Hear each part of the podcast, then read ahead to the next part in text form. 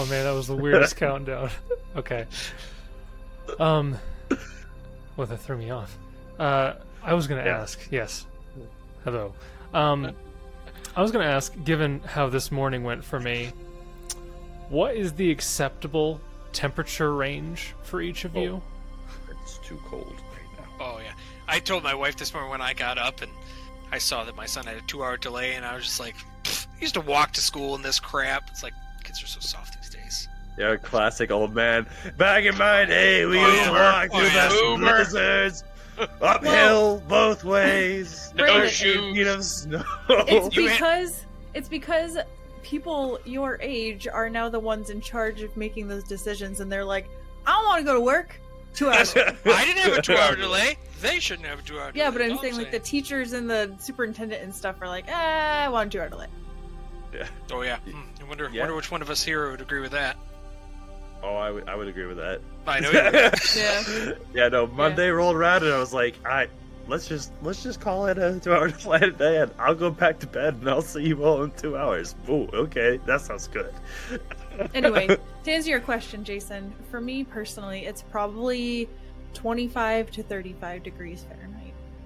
Wow, that's way higher than I... anything below 60 and I'm unhappy. Just in general. You're in the wrong temperate. That's my high end. Well, I am well aware. Oh no, my high end's like 110. Holy. My goodness, I would die. We are not. No, the same. Thank you. No, we're not. I want to be cold. No, I'd take scorching heat over cold any day. I've always just cemented to this. You can always put on another layer. You can't take off your skin. Well, and so that's why cold is better.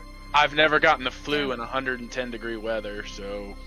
But have you gotten heat stroke? You're no, because I can carry a bottle of water with me. Do your thighs stick together? Because that's a thing. That's very personal, Sarah, but yes, the answer is yes, okay? Listen, as a runner, anything above 60 degrees... series of rebuttals.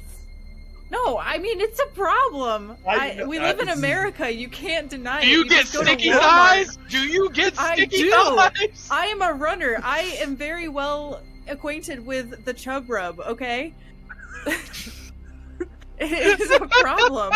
None of you guys run, so you don't know what it is. Chub rub. I have run before. Chub rub. What? Yeah, that's what we call it in college. Chub rub. Mine. Let it go, don't you dare. Shut up. Justin, let it go. Well, once again, something has gone over my head because I don't get it. Yeah. We got a show to record. We can't stick around. Goodbye, clean deck. Yeah, I agree, Sarah. That was a lot funnier, I guess, than I thought it was. But... Yeah, I don't really understand. Us heathens. What can I say? We can talk after the stream's not live. We're just terrible people. That's all. Yeah. Well, I was gonna say, my low end is around 20. Okay. And the high end of what I'm comfortable with is basically 60. What? Oh my gosh. You don't. What about like just room temperature, 68 to 72? I think. What do we have our thing set at? 68 is what we usually have. It was 66, but since it got down to like 0 degrees, I turned it up to 68. But I might turn it back because I'm a little warm. Yeah, I like it where the temperature of the room is just cold enough that everybody else who enters says that it's too cold. Yes. Every time family comes over and they're like, is that a power thing? No, right. Do you like feel I'm the warmest one in the room? Like no, I feel it's, cold. It's not. I do it. Else? I don't do it because they think it's cold. It just ends up being that way. Yeah. 68 is pretty cold for most people, though. Like that's the lower end of room temperature, I think. Well, that's the thing that we run into with our church is that my dad and I can walk around in, like, really cold weather, no coat or anything. It's fine, as long as we're not out there for, like, an hour or anything. But, so, like, we'll have the temperature set to, like, 68 or something like that. Half the people in our church will, like, they will not shut up about the temperature if it's like anything less than like 75.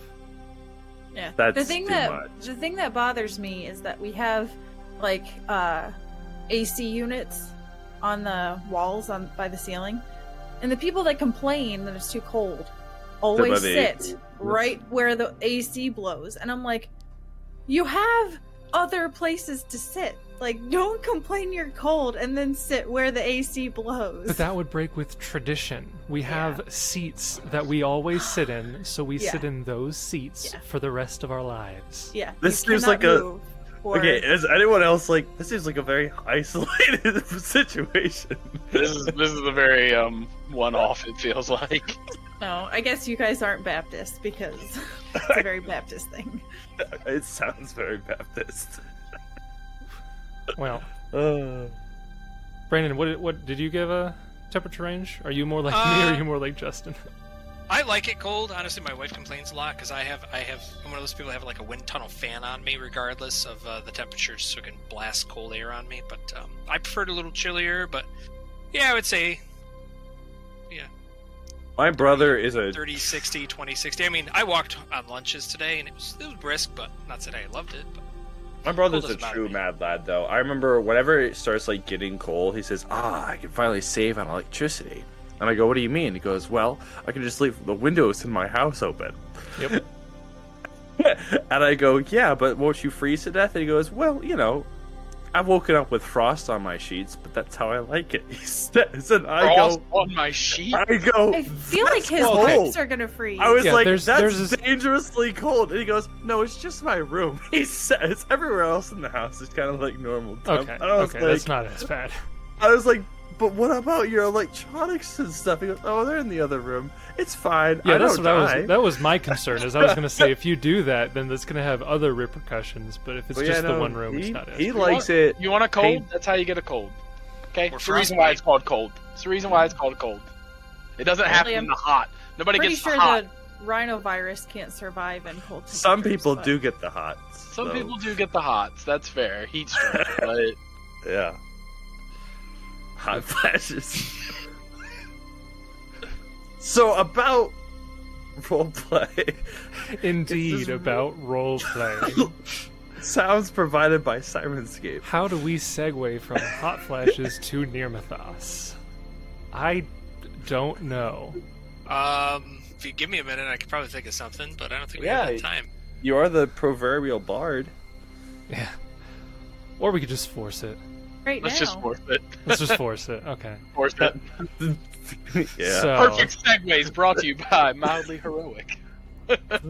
So last session, you guys had... So we started last session just before the entering the cave, yes? You had just finished out killing everybody outside, and you quickly went around...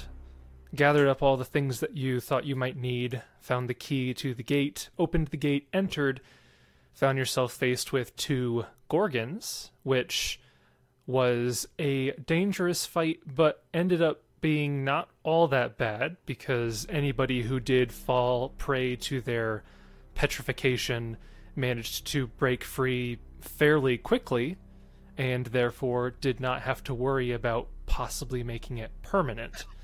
Anybody meaning Gideon. Yes. And only Gideon. Will not falter. Will also stand in place and contribute nothing for yet another combat. I swear, I get every hard CC we've encountered. Gideon's just, all right, well, I guess I won't play for like 30 minutes. That's fine. Y'all have fun. Sorry if you die because I couldn't shield. Whatever. Yep. But after that fight, you heard, well, during that fight, but at the end of the fight, you heard spellcasting from deeper in the cave, so you all prepped yourselves and then rushed forward when you saw a humongous constrictor snake and a large hobgoblin, and then just a normal-sized hobgoblin. And that battle raged on for the rest of the session, as all three of those combatants had a lot of hit points and were fairly dangerous in their own right. There were a couple times when people went pretty close. Gideon went unconscious, but then with all of his contingency stuff, everybody basically got healed to full immediately. And then Hursk, I think, went unconscious as well, but then Gideon brought him back up. So there were a couple close calls there in the fight, but ultimately... Princess carried me. Princess carried me up. Ultimately, though, you guys did end up prevailing, and you defeated all three of the enemies, and all four of you came out alive. And level up. I know that did not happen. I got some adjustments to my character sheet I gotta make. Yeah, make sure you take all those off. Awkward. Awkward. I swear you said that. I just thought you did. No. I heard that, yeah. Mm-hmm. You said you need to be level 10 before the siege, so I did, go ahead. That might be true. So when I was reading the adventure path, it definitely said that I have to complete all four of these that we're supposed to level. We haven't completed it yet. No, there's a couple things you have to do still, but we must have forgotten about those. Yeah, I'll look at the adventure path. You need to reread the chapter. Yeah.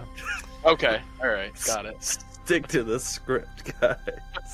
So that brings us back into the caves of the Warbeast camp. The four of you stand alone in this large cavern.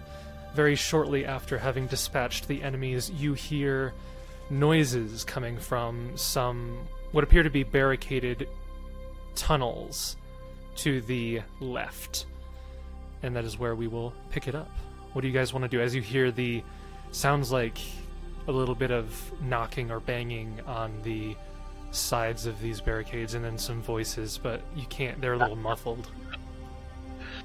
Jessup will attempt to approach stealthily. Okay, roll a stealth check. This will go swimmingly. You hear that? Even the GM laughed. You can roll the dice.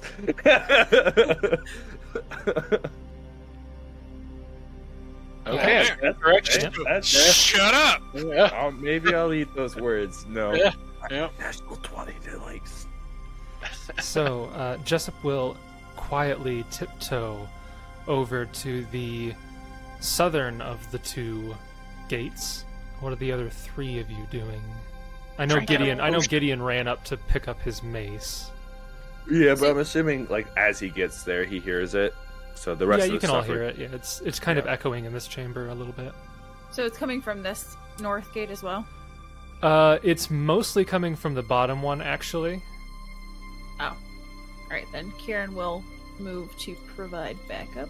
You do hear voices from the top one as well, but the banging is coming from the southern one. Go with his original thought and go to the north one. Yeah, there's noises coming from both. The banging specifically seems to be coming from the lower one. Okay. Do we still have haste technically? I think the combat went for, according to my thing here, 16 rounds. We don't have haste. So I remember it ran out. So. I'm pretty certain I recasted haste near the end. What I thought. He did. Yeah, he did after I got picked up. That's fine. It doesn't make a difference. It just depends if I can get there in a round or not. Okay. What's the cure serious wounds? 3. Well, is it your spell or a potion? Potion. That would be 3d8 plus 5. Oh my. It's going to be. Nom. Pretty decent. Yeah, it's alright. Okay, so Gideon and Kieran are going up to the topmost of the two. Jessup is going to the lower one, and then Hursk is healing up from his grievous wounds. Okay, I guess actually if Gideon's going up there, then I will provide backup for Jessup, so he's not by himself. Okay, so Jessup, you get close to the gate here. And the closer you get, it becomes louder as you get closer to this noise. And you do hear... It's like a knocking, banging on this smaller gate. It does look like this was also made out of logs, but they're significantly smaller than the main gate, probably more like the thick branches of the tree, but they're kind of banded in iron, and you do see a small lock on the gate itself. It doesn't look like one that you'd have to like unlock with a key, but it's just like a simple lock mechanism from the outside. And you can roll a perception check to try to make out any words, but you will be taking a little bit of a penalty because it's through the gate. 27. Okay. With a 27, you can make out... You don't make out the exact words, but it does sound like a... It sounds like a higher-pitched, probably female voice. It does not appear to be in Goblin. It sounds like... The cadence sounds more like Common, possibly like Varisian, but some other non-Goblinoid language, it sounds like. Okay. You said it's simple. It's basically like a latch. It's basically just a latch, yeah. You could easily unlock it from this side. You don't need a key. Okay. Anything at my door? You can roll a perception check at your door. I did want to look up just for funnies. So the eyes of the eagle just give a straight perception bonus even on hearing with glasses. Technically, okay, because I looked at it like, wait, should it not be 27? But I read it like it doesn't specifically say on vision checks. I see so well, I hear better. He sees sign language, man. He could read lips. Oh, that's what it is, yeah. Yeah, for sure. Yeah, through the gate. That's how a lot of different perception bonuses work. They don't technically specify whether it's hearing or sight, even though it makes sense to me that way. So, yeah, just some do though, technically, like the blind condition, and that's the only one that I think references the difference. I mean, the deafened, but oh yeah, well. So, is there enough that if he were to say something, like I guess he will say, assuming that he's hearing something in common. He'll try to respond. Hey, who's behind this gate over here? Hopefully loud enough so they could hear through the gate. Okay. You do that. As you're responding there, Gideon, with your perception check, the 37 there, your gate there does not... There's no banging at yours, but you do hear multiple voices on the other side. Maybe... It's hard to make out exactly, but that's a pretty good perception check. Over a dozen... somewhere in that ballpark, there are many voices on the other side. They're all hushed, kind of whispered, but you're still able to faintly pick them up. Jessup, you hear the banging stops as soon as you kind of call out there, and if you really like listen, maybe get close to the door so you can hear very well. I'll put my ear up against the gate. You hear that voice in common respond, and the voice says, "Who are you? You don't sound like the normal guards." My name is Jessup, and I'm a ranger who have dispatched the guards. Who do I have the pleasure of addressing? My name is Kyara. Are you saying that you're not with the Legion? Oh no, we're the Legion Slayers. Looks back at Kieran. I think we're still working on a name, but yeah, we're the Legion Killers, I guess. In that case, would you mind maybe opening up this gate? Jessup feels pretty good about it, but let's do a sense motive check. For reasons. Oof. He opens the gate! Okay. That sounds friendly to me. Yep. I mean, even if you had rolled particularly high, there's not much to go off of yet in the conversation, but you don't sense hostility in the voice, so yeah. So you go ahead and you unlatch the gate. Gideon, what are you doing up at yours? Are you waiting for news from your allies? Yeah, well, he'll have told them. Like, you hear him. You hear Jessup's voice. I'm being pretty loud. I would expect maybe even the people in the other one might be able to hear me too. Jessup, let me know what you find. I think there are more here as well. And then he'll just stand guard up at the top of it and see. Is there a lock there that he could easily unlock? Yeah, that one's also latched. It's just a simple one. You could open it from your side. It's not like a padlock or anything. Yeah. So... Jessup, you unlatch this door and you kind of swing it open a little bit, and you can see, I'll just reveal the whole room here, there's not a whole lot to it.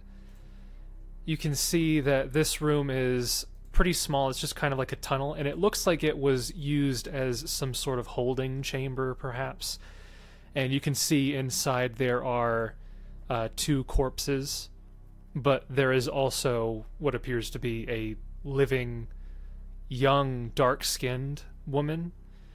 She has pitch black hair that's kind of braided and pulled back behind her head. And you can see that she's in kind of tattered rags. She is missing her left arm just below the elbow. Definitely and Ranger. A good portion of the rest of her body is bandaged. She looks like she is malnourished, and severely wounded. The bandages here look like they might have been... They're kind of shoddily done, so it could very well have been her trying to do it with one hand on herself. She looks like she's in a pretty rough shape. She's the only one in there alive? She's the only living person in there that you see, yes. She was the one doing the banging by herself? Yes, that was me. I've been in here for a while. I heard fighting outside in the chamber there, and I was trying to get an idea of what was going on. You don't look so good right now. I give you some heal spells, but I can't quite see where you are. Can you step out of the shadows, please? Or yeah. The GM layer. Yep. She. Well, I don't have a specific token for. Oh no. She's not that important. Alright, so Jessup will attempt a really garbage heal check and then probably give her a heal spell. A heal spell? Or, yeah, no, dang. I'm not that high yet. Yep, she's malnutritioned, so Jessup will... Yeah, with a 12, she's malnutritioned. He will give her a Cure Light Wounds wand. Okay. You don't give her the wand. You give her the wand. She says, "I'm sorry, I don't have used magic device." Requires two hands anyway. I'm just kidding. Jokes aside. So yeah, so you use the wand, heal her. For I guess I will just get a gauge from her. So he'll give her a heal for 3. See how she says that she is, because obviously Jessup doesn't really know. And then if she wants more, he will do it again. She just kind of nods and she says, I'll survive for now, at least. Thank you. I'm sorry, could you say your name again? Oh, it's Jessup Elfin? Jessup. Thank you, yes. You might want to... You know, let's get you out of that room and in the main chamber here. Get some more kind of fresher dungeon air.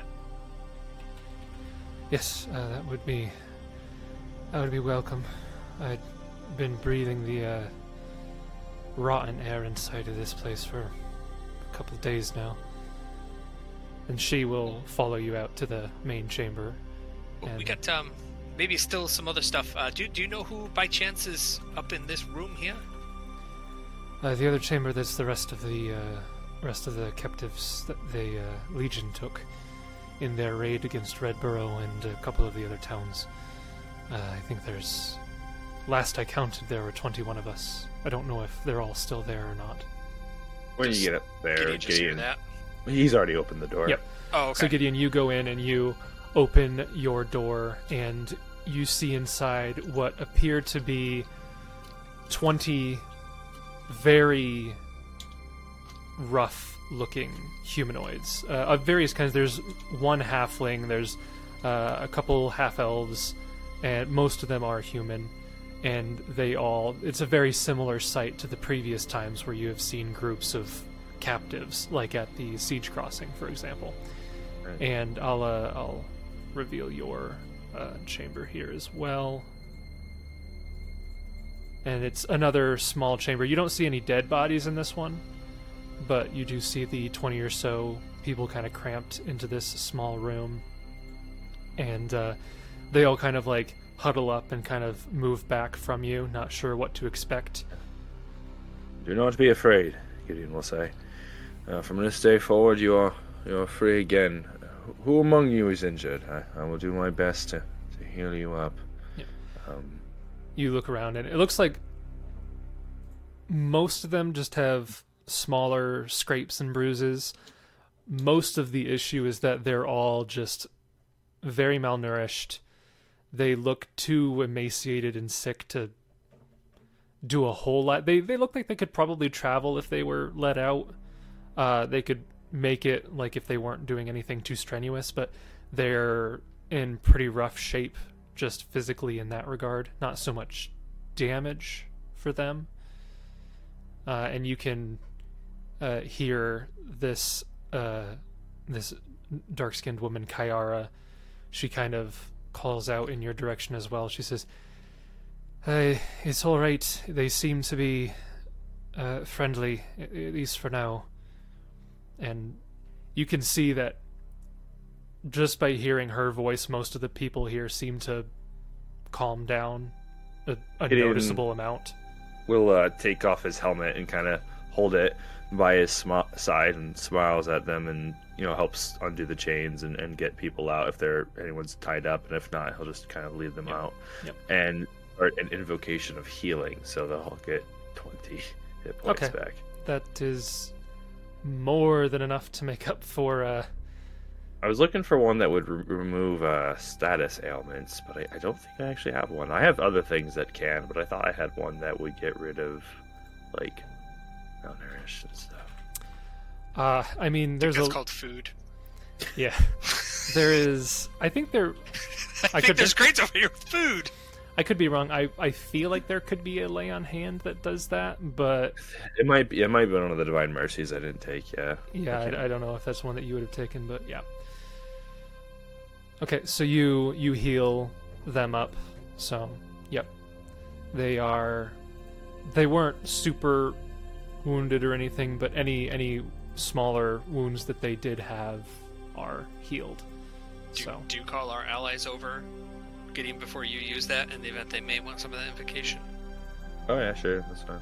Oh, okay. Just time, yeah, we don't need it. Yeah. Barely found who Gideon's new allies are. Yeah, I don't benefit from it, so it doesn't really matter who's there to me. Oh, it's a good stance. Kieran was going to check out what this depression is. This a depression in the ground? It is a great depression. Oh, sorry. Yes, so you walk over to that area, and it looks like it's kind of a burrow. So unlike these other tunnels that look like they were naturally formed, and they just kind of lead out of this main cavern, this one looks like it was dug. It goes down, and then it looks like it abruptly turns and goes back up. But it looks like this was not a natural formation. This was burrowed by something. It looks like it's roughly 10 feet across. And 10 feet wide, it's a fairly large burrow.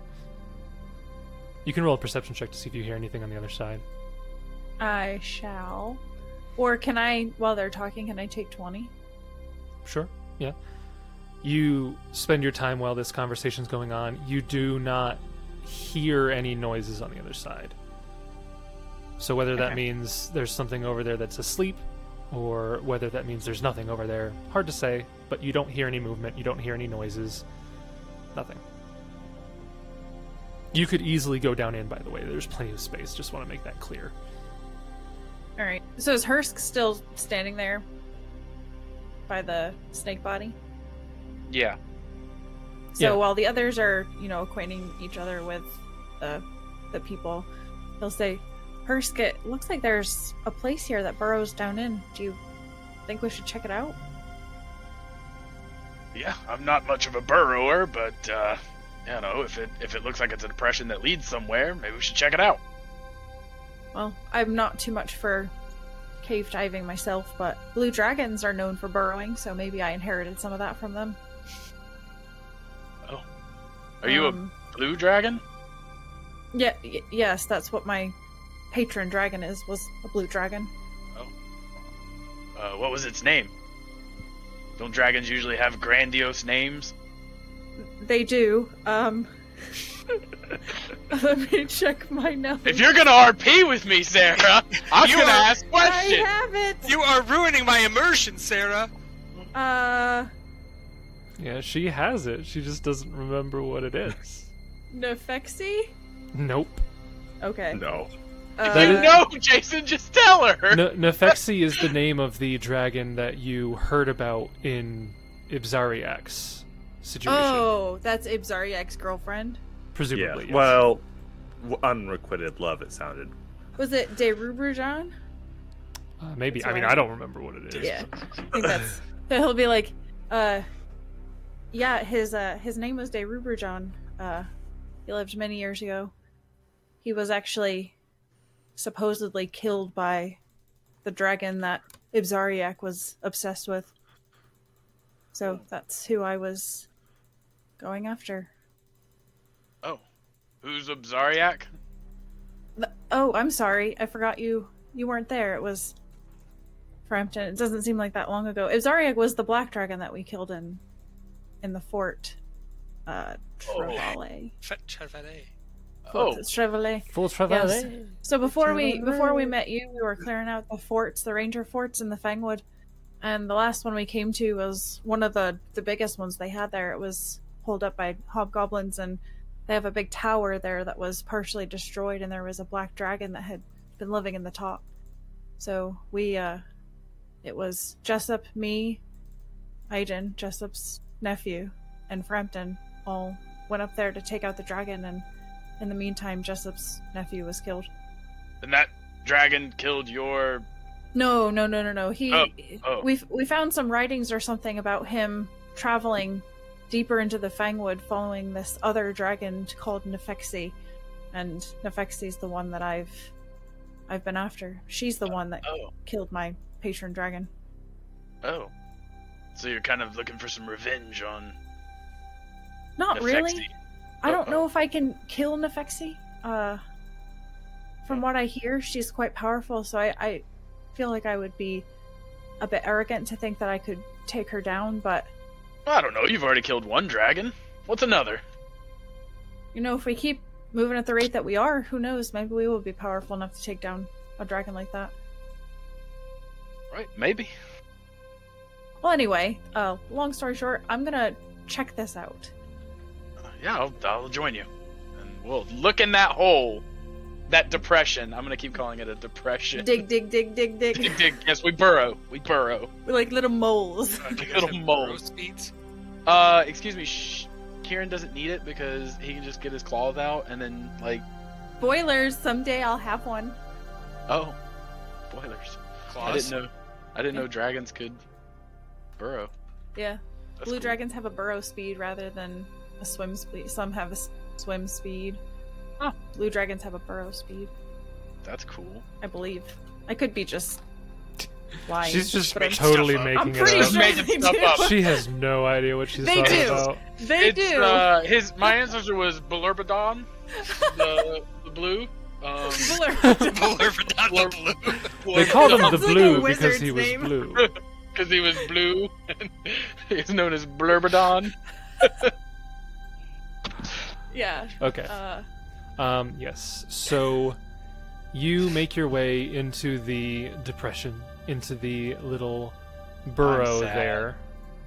And we got hit with the aura of despair. We're sad now. You're crushing despair. That's what it is. Crushing despair. So I'll go ahead and reveal this for you.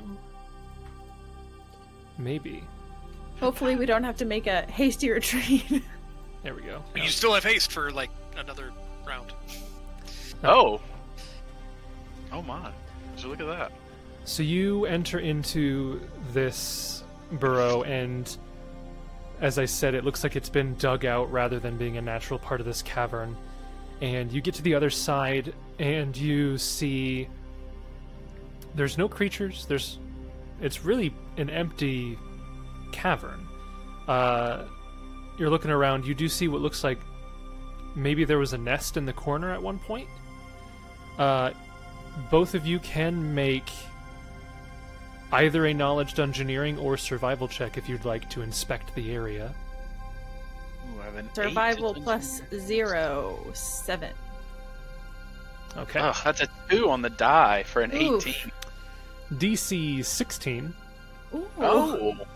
They really wanted you to find it, I guess. Hursk, as you are as you are looking around this area, you can identify that as this is an enormous den of some type. A creature lived here at one point recently, within the past month or so, perhaps. You can make, if you point this up to Kieran, you can both make a knowledge arcana check to try to identify the creature specifically. Oh, 17. A knowledge arcana? 3 on the die. Goodness. This is bad stuff. You shouted out, and Jessup can aid you from across the cavern. Oh, right. Turns out this isn't a depression. It's actually a den. Somebody else come take a look. Oh, it's a this and that. It's a this and that. There you go. Jessup, you can go over into the den if you want to make a check. If they tell me about it after I get done with my... We haven't gone back out yet, yeah. So... So the two of you looking around, you do see massively oversized, like, chitinous plates from some sort of possibly insectile-esque creature. You won't give me, like, a nature check or something? I'm a vermin guy. Come on. Nope. You, with your knowledge nature, you can tell that these are not from an insect. They are similar. They're maybe, like, reminiscent of. You would say it's probably distinctly not a magical beast. Is it something that we can, like, are these plates small enough that we can take them out? Yeah, could we pick one up and carry it out with us? I mean, you could take it out with you. I mean, the opening here is like 10 feet wide, so these pieces of chitin or chitin or whatever, however you pronounce that, I've heard it both ways. Chitin, I think it's chitin. Yeah. I think I've heard it both ways. I've always said chitin, but they're about 2 feet wide, 3 feet long. They're big. That's wow, a big it's like a sled. They're big. Yeah. Massively so oversized. Pick up an end and carry it out. Look what we found. Yeah. What do you think? Should we take this out to them or bring them in here? I have no idea what it is. Some sort of nest, but I have no idea what the creature is. Should probably take one out and maybe have Jessup look at it. I don't know, with his ranger experience, maybe he knows what this is. Yeah. Is there? I have no idea. Is there anything of value in here? Can you see anything? Other than just these big old plates. You can roll a perception check. Got it. Perception is... Oh, man. I rolled it twice. I didn't mean to. That's where I get a nat 20. It still doesn't add up, Hursk. That's where I get a nat 20. Really? With a nat 20, you are fairly confident that there's nothing of value in here. Oh, fantastic. Glad I got a nat 20 on that. If it was a 37, you would have found something, though, I bet. That's a DC real great was way DC 37, to point your players. DC 37. DC 37. Did you find anything, Hursk? No. Looks like a bunch of dirt and these big scales. I don't see anything shiny. All right, well, let's take one out and see what the others... Maybe those prisoners have an idea of what was in here. Oh, that's a good idea. And they'll carry one out, Jason. Okay. You guys carry one of these, like, armored plates of chitin out of the chamber. You show it to Jessup, and Jessup, you kind of inspect it a little bit, and you are able to identify what creature this belonged to. However, you do notice that this is wildly too large for a normal creature of its type. You identify it as belonging to a creature known as an ankheg. You know what an ankheg is? Yep. So, nope, no ankheg. I do too, but for the rest of the class that doesn't, please explain. No, I also know. Ankheg are... stand on a keg. And... Yes. Ankheg, ankheg. These are burrowing, bug-like monsters that scuttle about on 6 legs, and they are known to drool noxious green ichor, or ichor, whatever, from their mandibles. They are neutral, normally large, magical beasts, but the size of this looks like it's much bigger than large. It's at least huge. It's a den, mother!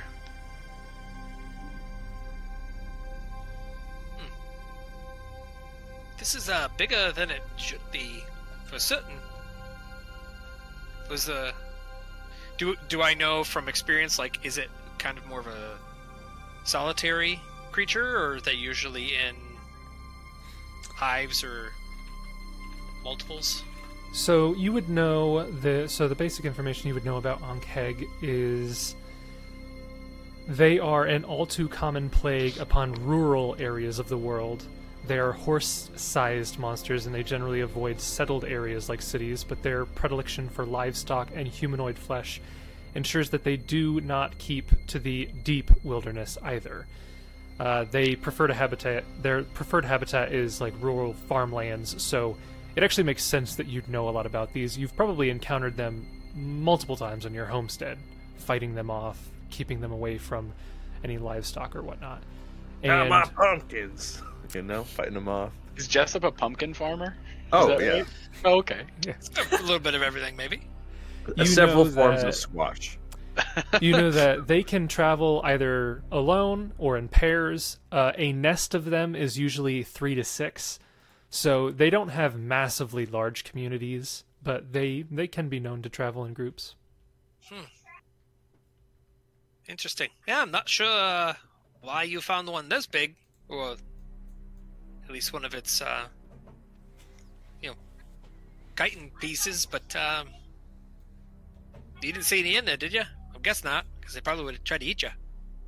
Yeah, no, I mean, maybe they took care of it and fed it, and it grew larger than normal. I don't know. I don't know. Maybe whatever they did to that snake back there, too. That's true. That was a pretty big snake. I've never seen a snake quite that large. Yeah, I guess, Jason, I think technically the snake would have reduced in size by now. Okay, that was my question. Is that normally its normal size, though? Yes, it is. I believe this is normally a large, because it's an animal companion. So it leveled up. It hit the advancement to get to its bigger size, and I'm pretty sure they start out medium and become large, and then she cast Animal Growth, which I think makes it huge. Yeah. It could equally be small to medium, and then Animal Growth increases it 2 sizes. I don't know. I know it goes to huge, I just don't know how much Animal Growth increases it. So for this scale here from that bug thing, is it as big as the snake is now, or bigger than that? Comparable to the bigger version. Ankheg are normally large sized, but we've noticed that this thing's this gone is back bigger than large. Yeah, it looks like they're I don't know if hopefully we don't have to encounter these things, but maybe they're going to use them against the siege against Longshadow, like a battering ram of sorts. Which I'm afraid of. I said it's spit out acid, right? They might burrow under the walls. That's true. I don't like that either. I don't see a problem with it. Where did that voice come from? Kyara, was that you? Who was that? I did get a token for her, by the way. Yeah, so... Which arm's gone? The one that you can't see. Her armor looks really nice for it being just rags. Yeah. Yeah, she has, obviously, the token has stuff that she does not have. It's like, why didn't she use that, like... I don't know, what is that, a Kopesh? You can't find a perfect token. No. I've spent hours looking for a token. So I guess Jessup will ask her if she found, or has she seen these big bugs? That's so eloquent. Thank you. So you best seen big bugs. If you ask if she has seen big bugs. Fuck my diplomacy. She actually has a lot of information that she will give you, so I'll just kind of go through her conversations. I'll say, hey, I and most of the others here, we were attacked at Redboro, and we've been here ever since. The creature that you're talking about, I believe, I saw it once when I was here, a massive creature, but I haven't seen it in the past week or two. I don't know. They might have shipped it out or something to one of their other camps or something. I'm not sure. This is kind of like a training camp, you could say. They have all sorts of different monsters here, like these metal balls that you can see that you've clearly dispatched. They had wyverns when I first came. That's what happened to my arm here. They would sometimes pull one or two of us at a time and use us as training companions, you could say. I was the only one who ever made it back from that alive. Looks like you've probably cleared out anything else. The wyverns, they left a week or two ago. the creature you're talking about left a week or two ago. So, how many wyverns did they have that you know of? 6 or 7.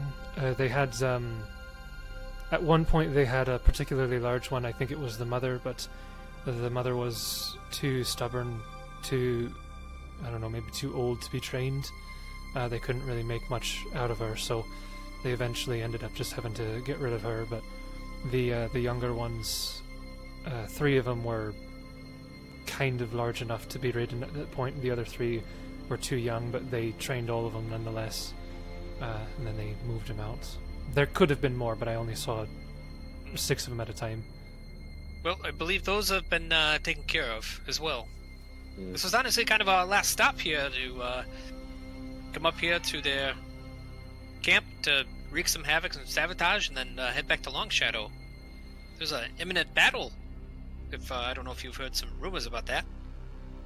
Unfortunately, no. They were a bit too tight-lipped around us. They had no intention of letting us free, but they seemed like they were orderly enough that they weren't leaking out information. Plus their camp commander over there, and she kind of points to the dead female hobgoblin, she was a strict one, so most of them feared her and they didn't dare doing anything that might get them in trouble. Yeah, when you crack a whip. Well, anyway... You should see the one she had made of spiders. That sounds terrifying. She probably didn't cast that spell when you were fighting her. No, there's a lot of other casting going on, though, I can tell you that. Did she mention just now another camp? She said that they might have moved them to another camp. She didn't say anything specifically, no. Well, we know that there is the valley of like 1,000 troops or something like that that they had referenced, so I'm wondering if that's where the main army is being held that's gonna come after Longshadow. You did hear something about, I believe it was Valley West mentioned something about having 1,000 or so troops. But Hursk and I had no idea, just because there's so many different valleys in the hills that there was no way to identify where it would be, really. And you know that like the wyverns were put to another scouting camp, so it seems like it was just standard operating procedure. Once they broke a creature and got to train it, they would send it out to be useful. So I guess Jessup will just kind of wrap up conversations. If there's anything you guys wanted to do, pretty much grab the loot we can off the bodies, take all these. I want to check this back room first. I don't think we got too much. Yeah, we'll loot here, but Jessup will, I guess, I don't think we checked the bodies because we were too busy taking care of them. So I guess Jessup will check her, see what she's got, and then go from there. Okay. So we'll do the bodies first, and then we'll move on to the rest of the exploration. So the snake didn't have anything on him. What? It has slots. It didn't have any gear and equipment. No. Any barding that could fit a beetle? What kind of animal companion that doesn't have any equipment? You guys would have been so screwed if that thing had barding. Come on. Right. So some of this stuff I'm just going to give to you because it's your spellcrafts are good enough that it's not a big deal. So. The female hobgoblin, Rapral, she had +1 breastplate. She had just a standard normal buckler, not even masterwork, just a normal buckler. She had a +1 flaming scorpion whip. She had an amulet of natural armor +1. She had a cloak of resistance +1. She had a magical ring, which I will have you roll on. And then she had 2 large gems. They look like opals. That could be worth something. I'd need an appraise check for those. Jessup will aid on the spellcraft. And personal aid as well. Appraise check on whoever wants to roll off on those. Yeah, can we say that happens when Kieran comes back out? Sure, yeah. We can do all this at once. That's fine. Alright, so I have a 5 in appraise, so not great. I can roll to aid somebody. I have 0. I'm just going to try to roll, so 0. Oh, okay. Well, I'll try. Aided. I got the same thing you did. Hey, wow. 3 15s. 15. And that is consistency. Gideon, want to try for a 15? I'll try. Why not? What's it gonna hurt? DC 15. If you get a 15, we win the adventure path. Yep. The whole thing. Oh, you ruined it. I'm sorry. I'm better than you. So, 21. With all of those rolls, you are looking at these opals. They're fairly large. You think you could probably get 200 gold pieces for each of them, so 400 together. And then you can roll a spellcraft for the ring. Okay. Spellcraft coming right up. Wow. Did you get plus 4 to that? Did I get plus 4? So that's a 20. Just me and Jessup both 8. I doubt that it did it if that's the case. If he didn't give it to us. Probably not. Yeah. I mean, DC is 20. The only reason I had you roll for it is because it's not... It looks very familiar to rings that you guys have already, but it is a darker shade of bronze. It is a ring of protection plus 2. Oh! So... And she has... So that was all of her other gear, and then, of course, they have to split up between gear and other gear, so she did have a wand, which wasn't listed with all the other things. I don't know why they split it up between two paragraphs, but... Do you want a spellcraft on that? Yes, I would like a spellcraft on the wand. Okay, there 30. We go. 30. You'll like this. It is a wand of cure serious wounds... Oh, with 50 charges? 15 charges. Jeez, I thought you were going with 50. I was like, hot diggity dog. 15 charges. Kieran, can you take off one of the cloaks of resistances? Jessup is going to try to rearrange some of his inventory so he can wear one of those because he is tired of save throws. We only have 7 of them, so... I know, I figured. Can you, like, some of the games, can I merge, 3 of them together and to make it a +2? Is that how it works? If only. Yes, I think that's how it works. If only.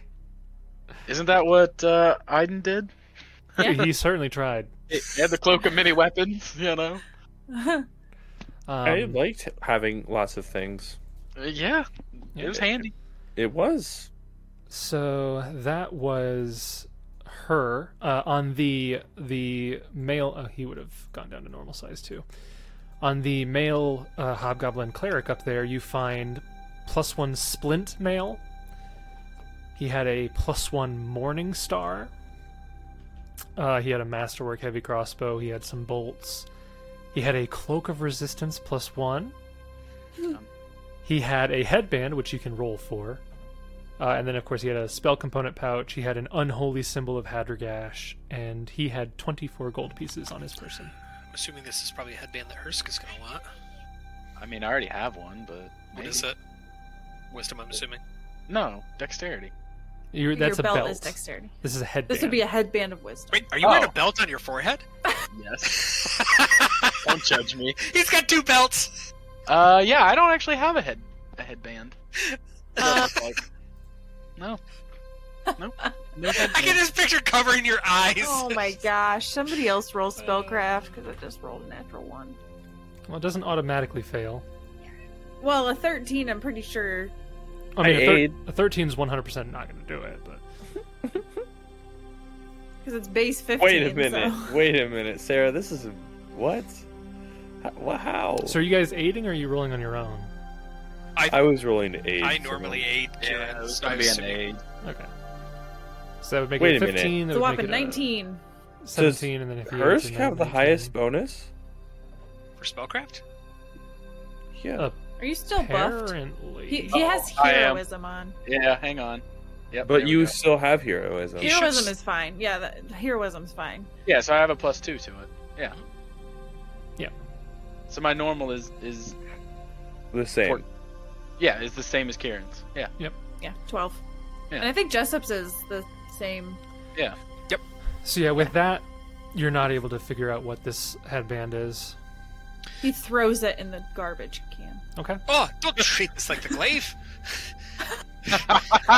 Jessup will take... Because, I do have some spells that can help, so I guess if you find some other goodies back there, Kieran, we'll pile them together and see if I can use Identify. Alright, so I'll see what I can find. Jessup's not going to roll on his own because he aided, so we'll wait, and then he will roll identify on all the items that we can't pick up normally. Okay. Alright. So we will move on to the next chamber that you are investigating here. As you guys enter this last chamber, you can see a table to the corner that is stacked with maps, and it has drawings on the wall behind it that are scratched into the wall, like etched into the wall, very crude, that depict what appear to be stylized eyes and creatures writhing in flames. Okay.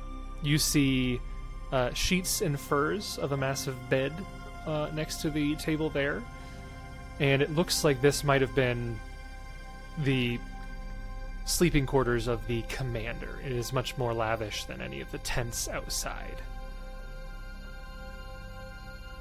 Is there anything detecting magic within this vicinity? You detect magic in this room. You do not detect anything magical here. No. No, actually. Some of the papers are magical. Oh, are they scrolls? It looks like there are 5 scrolls. Ooh, boy. Diggity dog. So you can roll a bunch of spellcrafts for those if you'd like. Okay. So, roll number 1 is a 30. Okay. Well, just would aid if you tell him, so it's a free +2 for you. Yeah. And so 15 plus the caster level of the item. This would be 1, 3, 5, 7, 9, 20. Oh, so a 5th level spell would only be DC 24. Okay. So you easily identify the first scroll as a scroll of break enchantment. Oh. Okay, that's nice. You can roll for the next one. Fancy. The next one is a 32. The next one is a scroll of freedom of movement. Excellent. Oh, that's I lied. There's only 4. Nice. The last 2 are the same, so just one more check. Okay, watch this suck. 20. 20. I'll have to. Jessup's would be a 22. Hursk would be a 24. Hursk would aid. Yeah. Okay, so this is a 4th level spell, so you are able to identify 2 scrolls of restoration. Oh my. Neat. That is a nice haul in the scrolls there. Yep. Wow. What were the table, like the whole list of scrolls then? Break enchantment, freedom of movement, and 2 restoration. That's very nice. Yep. And as you guys are identifying these, Hursk, with your 31 perception looking around this room, you don't see anything super valuable in the room, but you do, out of the corner of your eye, you do see the crevice in the wall that looks like it probably leads to another chamber hidden beyond. Ah. All right. It looks like it's a bit narrow, though, just so you're aware. Medium creatures probably would have to make an escape artist check to actually get past it, but just so you know. Huh. Okay. Where's it at? Oh, right there. Yep, okay. Right here. Yeah. I don't think I have anything that would help with that. I do. I can turn into a bug.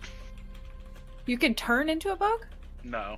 Oh. But I can take a animal thing that I think helps with escape artists. Oh, all right. Well, have at it then, Hurst. Maybe. I have to go through them all. I don't have them memorized. There's only like 10 of them. Yeah. There's only 10 of them, and they each do 2 different things. Yeah, while you guys are looking around, Kyara would have gone to check on the other people. Well, I assumed he had escorted them out, Gideon. Oh, okay. To the hall. We're back out to the area. No, I don't really have anything that helps with escape artists. It's all acrobatics. Oh. Man, what's everybody's escape artist? If the cave was grappling you, I could help you. Just past a 7. It counts. Minus 5. Well, 7's better than minus 5. I have a 2. 4. Do you have a Reduce person? Nope. So what do you need to roll to get through there, Jason? I'm sorry. So looking at this little crack in the wall, it looks like a creature of medium size, in order to traverse it, would have to make a escape artist check to be able to kind of fidget their way through and not get stuck. If they're stuck, they in theory could re-attempt the escape artist check. Yes. Can you take 10 on it?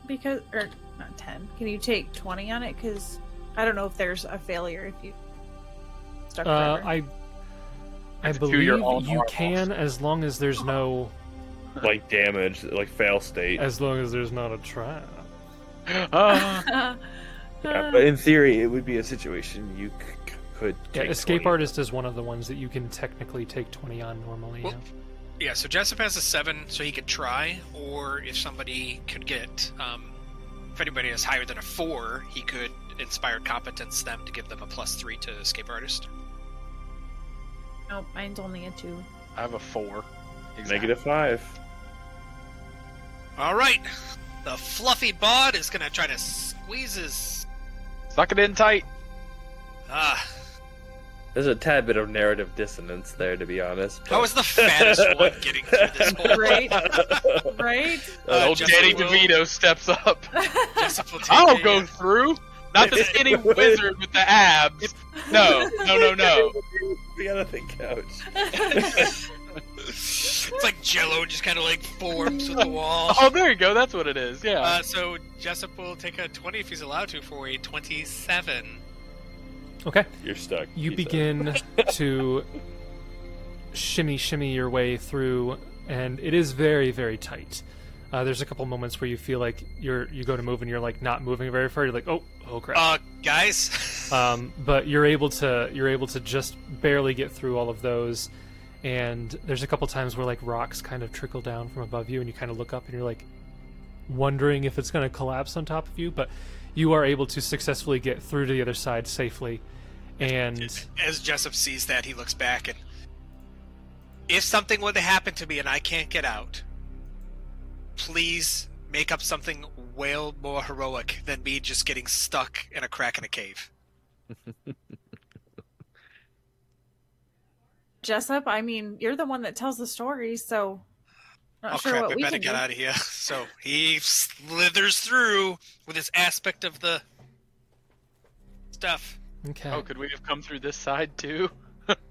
Jessup, once you get in, it looks like there is another entrance, and you can actually see the distinct marking of foot traffic through here.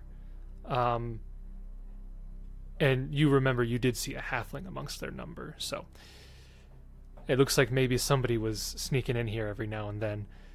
And what you do see in this room is a fairly large chamber for what's in it. There are... as you are now aware, 2 narrow cracks that lead in, and to the edge of it there is what appears to be a deep well of mineral-laden water. And you kind of look into the water, and it's fairly clear. It looks like it's drinkable and all of that. It looks like it goes pretty deep. You're not sure how deep it goes, but it looks like it goes pretty deep. I'm assuming it's deep enough that Jessup couldn't see anything nice at the bottom. You can roll a perception check to see. I imagine you have a light 20? With you, right? Well, Jessup could feasibly cast dancing lights down the well, couldn't he? I don't think there's anything water would stop that. I vision for 60 feet, so you could see down for 60 feet. I don't know if I could send it 100 feet down, and then it would illuminate 60 feet. So I don't know if water would obstruct dancing lights. But it's magic lights. It's not like fire. Yeah, but I don't know if line of effect would come into play with water. Yeah, see, a lot of people say they would allow it to happen in liquids, but not solids. Yeah, so, yeah. You look down with dark vision, 60 feet, you don't see the bottom. You put your dancing lights down, and you move them down about 100 feet. And then you can see the bottom of this well. And if you spend some time to really look around, see if you notice anything, you do see what looks to be a faint glint at the bottom. Oh, crap. You're not sure what it is, but it almost looks like there's like skeletal remains and then holding on to something that's kind of shining, or it's at least reflecting off of the light. Hey, Potty, who's good at swimming? By that I mean Gideon, don't answer. He doesn't. You would sink to the bottom real fast, though. Stonewalled confidence. I'm not great at it, but I'm not terrible at it. Well, I can surprisingly fit through these tight corridors, but I'm more of a floater than a sinker. The only problem is, how are we going to get in there if we can swim? Oh, you know, I can try to give you some tips now that I've kind of shimmied my way through here. I'm sure I loosened up some of the rocks with my gut. I'm not sure. I can try. I'm actually pretty good at swimming.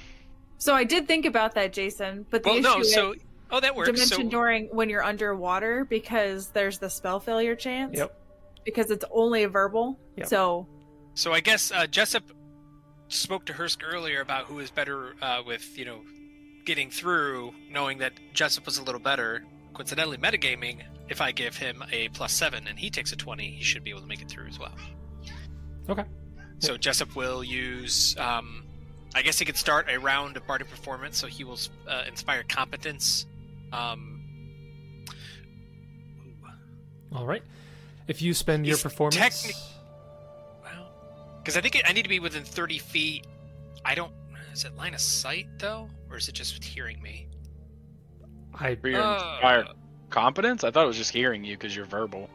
For this specific instance, I don't particularly care.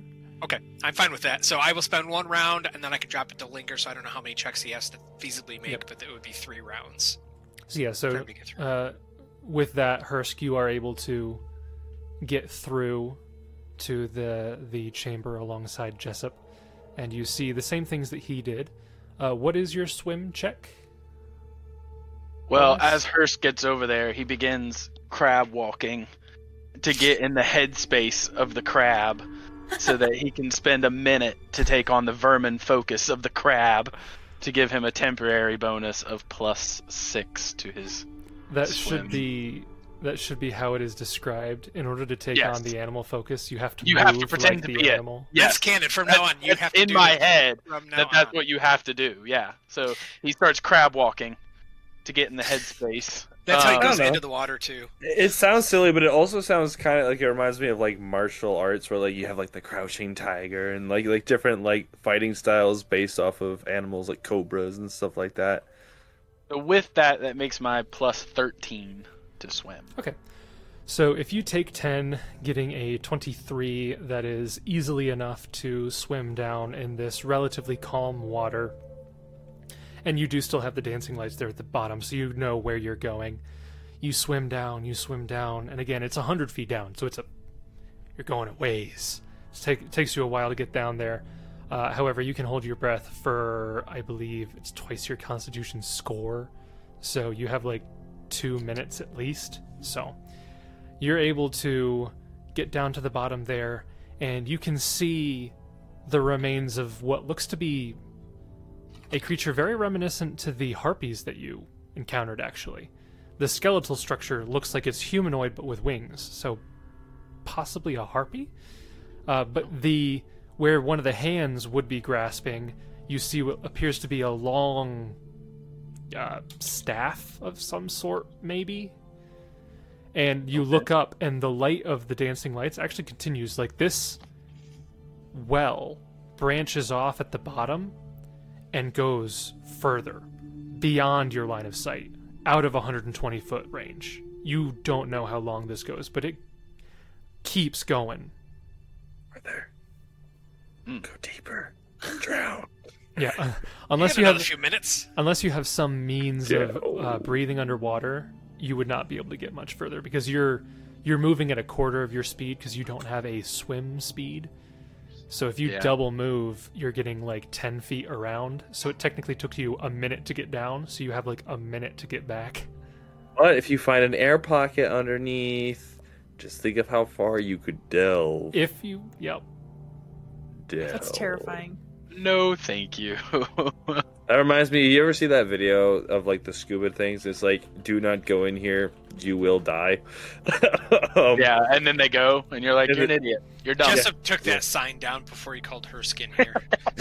Covered it with some sand. No, it had like a picture of like a Grim Reaper. It's like, scuba divers, beware, no exit, guaranteed death or something like that. And I was like, don't go in there. Challenge accepted. So do you grab the thing and start swimming up, or do you Yeah. So you emerge from the well and you come back up next to Jessup, and you have this appears to be some sort of bronze metal staff of a sort. It's got like a red ruby gem fixture at the top. Do I detect magic? It is magical.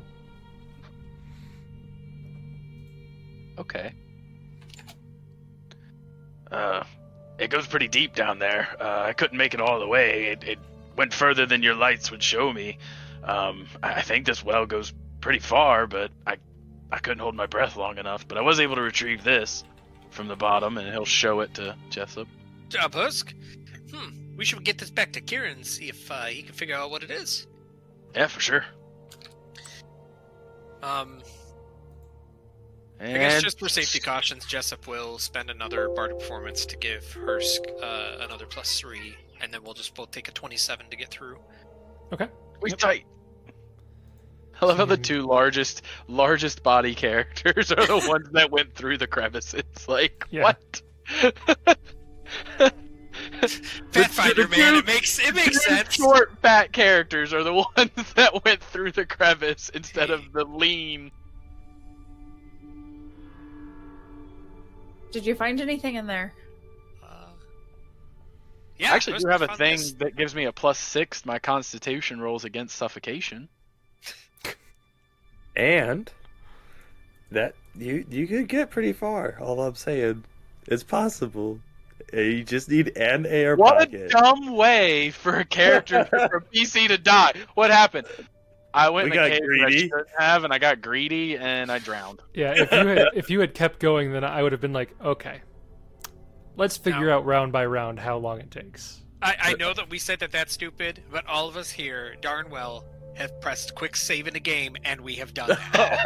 We have all done that. Oh, yeah. I don't have a quick save for my PC. I can't be like, Jason, I'd like to quick save here before I go further into the game. In a game, you know that the devs must have made a way to get there.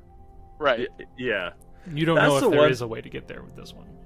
Yeah. That's the one thing I've always laughed about game design, though. I was lamenting to my friend when I was young, the idea of game devs was not in your head space. So like everything could have been a mystery or like something to uncover. And now it's very clearly able to see what's intentional and what's not, you know, like, oh yeah, there's nothing here. I'm moving on. Nope.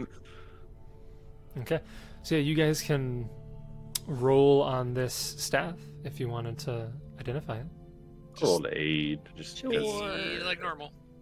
I invest. Wow, in that's like my third 30 on this. 30. Whoa. All right. Whoa. So 30 plus any aids is enough to identify this item, and you actually identify it. It is not, in fact, bronze, but it is made of bronze wood, and it has brass bindings.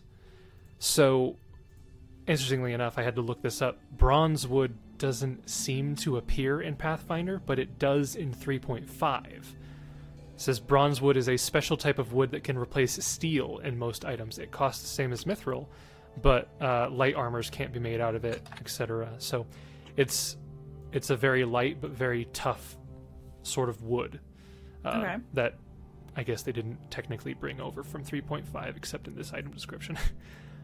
You identify this as a staff of fire. Is everything fire and not lightning? Ironic that it's under water, but alright. Yeah. So yeah, this staff is... What is that? So staves, those They don't recharge, or they do recharge? They can be recharged. Okay. Yeah, so staves hold a maximum of 10 charges. Each spell cast from a staff consumes one or more charges. When a staff runs out, it cannot be used until it is recharged. Each morning when a spellcaster prepares spells or regains spell slots, he can imbue one staff with a portion of his power so long as one or more of the spells cast by the staff is on his spell list, and he is capable of casting at least one of the spells. Imbuing a staff with this power restores one charge of the staff, but the caster must forego one prepared spell or spell slot of level equal to the highest level spell cast by the staff. Yeah, and it goes into more detail there. So basically how wands work in 2e. Staff, is it? Staff of fire. A staff of fire. By expending one charge, you can cast Burning Hands. This is caster level 8th. Oh. 2 charges, you can expend a fireball. 3 charges, you can cast Wall of Fire. Oh, Wall of Fire. I love this, though. That's going to be handy. It is worth 18,950 gold. The example they give under recharging staves, it says, for example, a 9th level wizard with a staff of fire could imbue the staff with one charge per day by using up one of his 4th level spells. So it's almost like the game is like, Sarah, why are you playing a lightning sorcerer when you could be playing a fire wizard? So I'm just saying it's bit us in the butt multiple times. That's all I'm saying. It really has. Yeah. Do those charges refresh per day? No, she has to expend power. She has to charge it, and it's one charge per day that can be done. And I would like to point out, there is a Staff of Electricity, but it is caster level 11th, 31,900 gold, Ooh. And it casts Shocking Grasp, Lightning Bolt, and Chain Lightning. So, just because lightning is more powerful than fire. So does this staff currently have any charges on it? It looks like it is full. Oh, holy! And how many can it have? 10. 10 charges. Ooh, there you go, kid. Too bad you can just swap it out and be like, oh, actually, it was a staff of lightning all along. That would be, I genuinely considered it, but then I saw the cost difference and I was like, eesh, maybe not. That's exactly what the book said.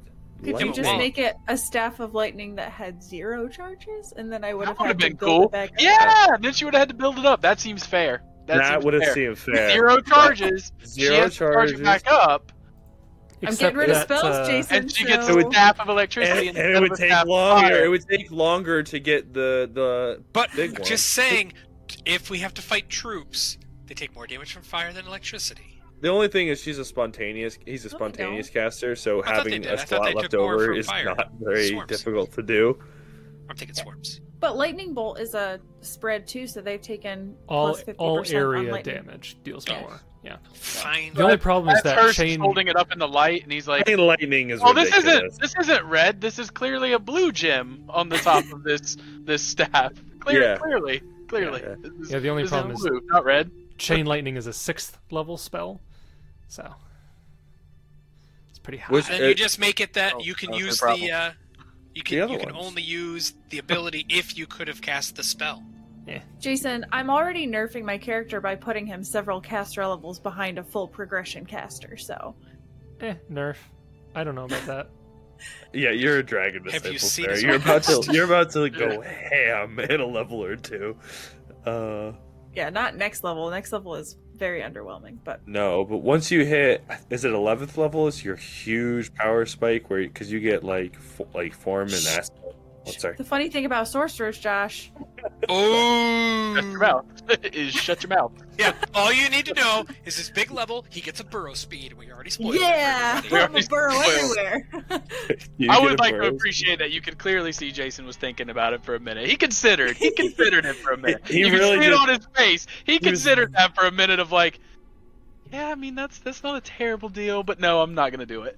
Okay, so before we divvy up the loot that we found, Jessup, I think you just have the headband to cast Identify on, if you want to, or if you want to save it till the next day, that's fine too, but that's the only thing I think we didn't identify because... I mean, Hursk can just put it on and just see what stat it increases, right? I feel more wise. His beard gets a little longer. I mean, the only thing I can think of is it's got to be wisdom, maybe charisma for more channels for some reason. guessing wisdom, but I don't know. You can try to identify it. Let's see. I think I do have quite a few level 1 slots. Or you could extend a higher level slot. Why not? Sure. Okay. Roll another spellcraft with a +10. Do we get to aid on that one or no? I mean, you can aid. Technically, I already aided past my aid check, so I can already say what Gideon was thinking, I think.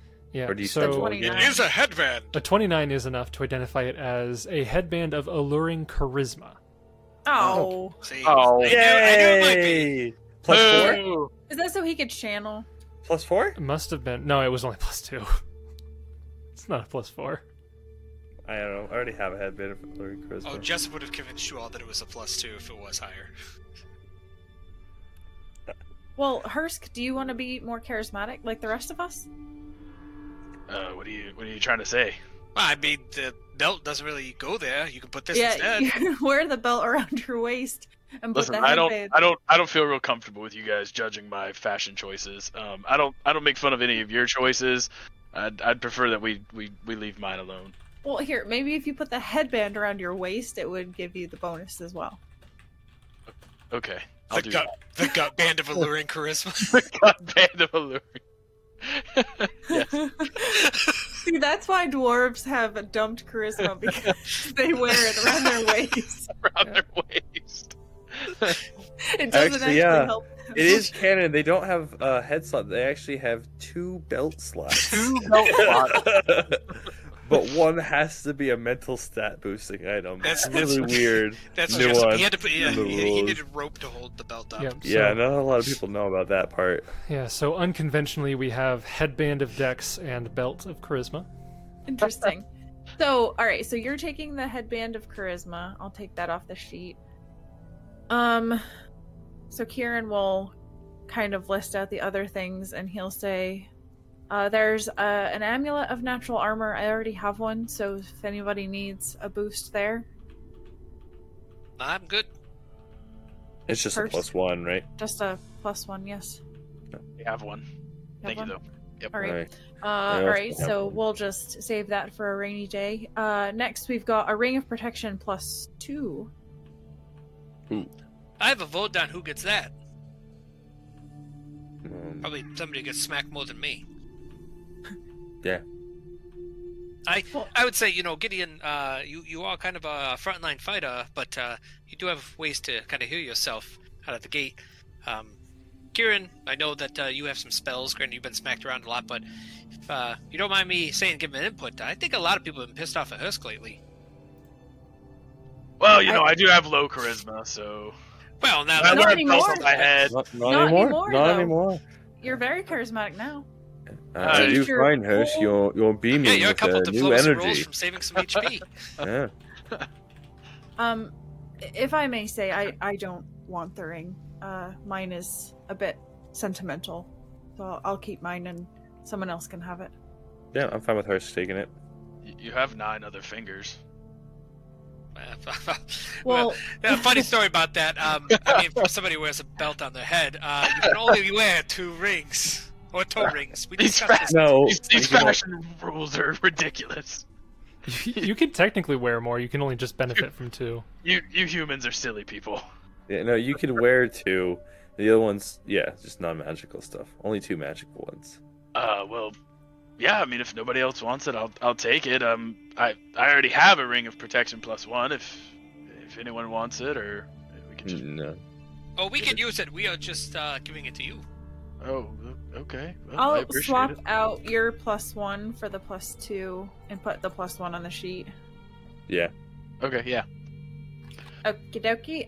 Alright, so Hursk, you're making out pretty well. Yeah, great. With stuff Jessup, that he doesn't really need. Right. Yeah. I was going to say, I actually have a pretty high AC. I mean, my AC's 27 now. Wait a minute, you're the same as me? Yeah, because I have Beetle. Since Titan's technically dead, when he comes back, it'll go down by 4. Yeah. But... That's crazy though. We're like take brothers. Yeah. But mine's about to go up though once I get my shield back. Till Titan comes back and then it'll drop.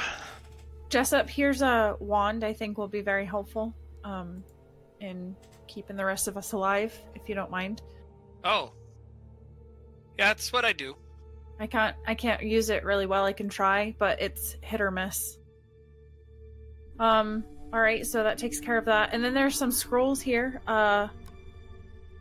So these two scrolls, Gideon, I think would be best suited for you.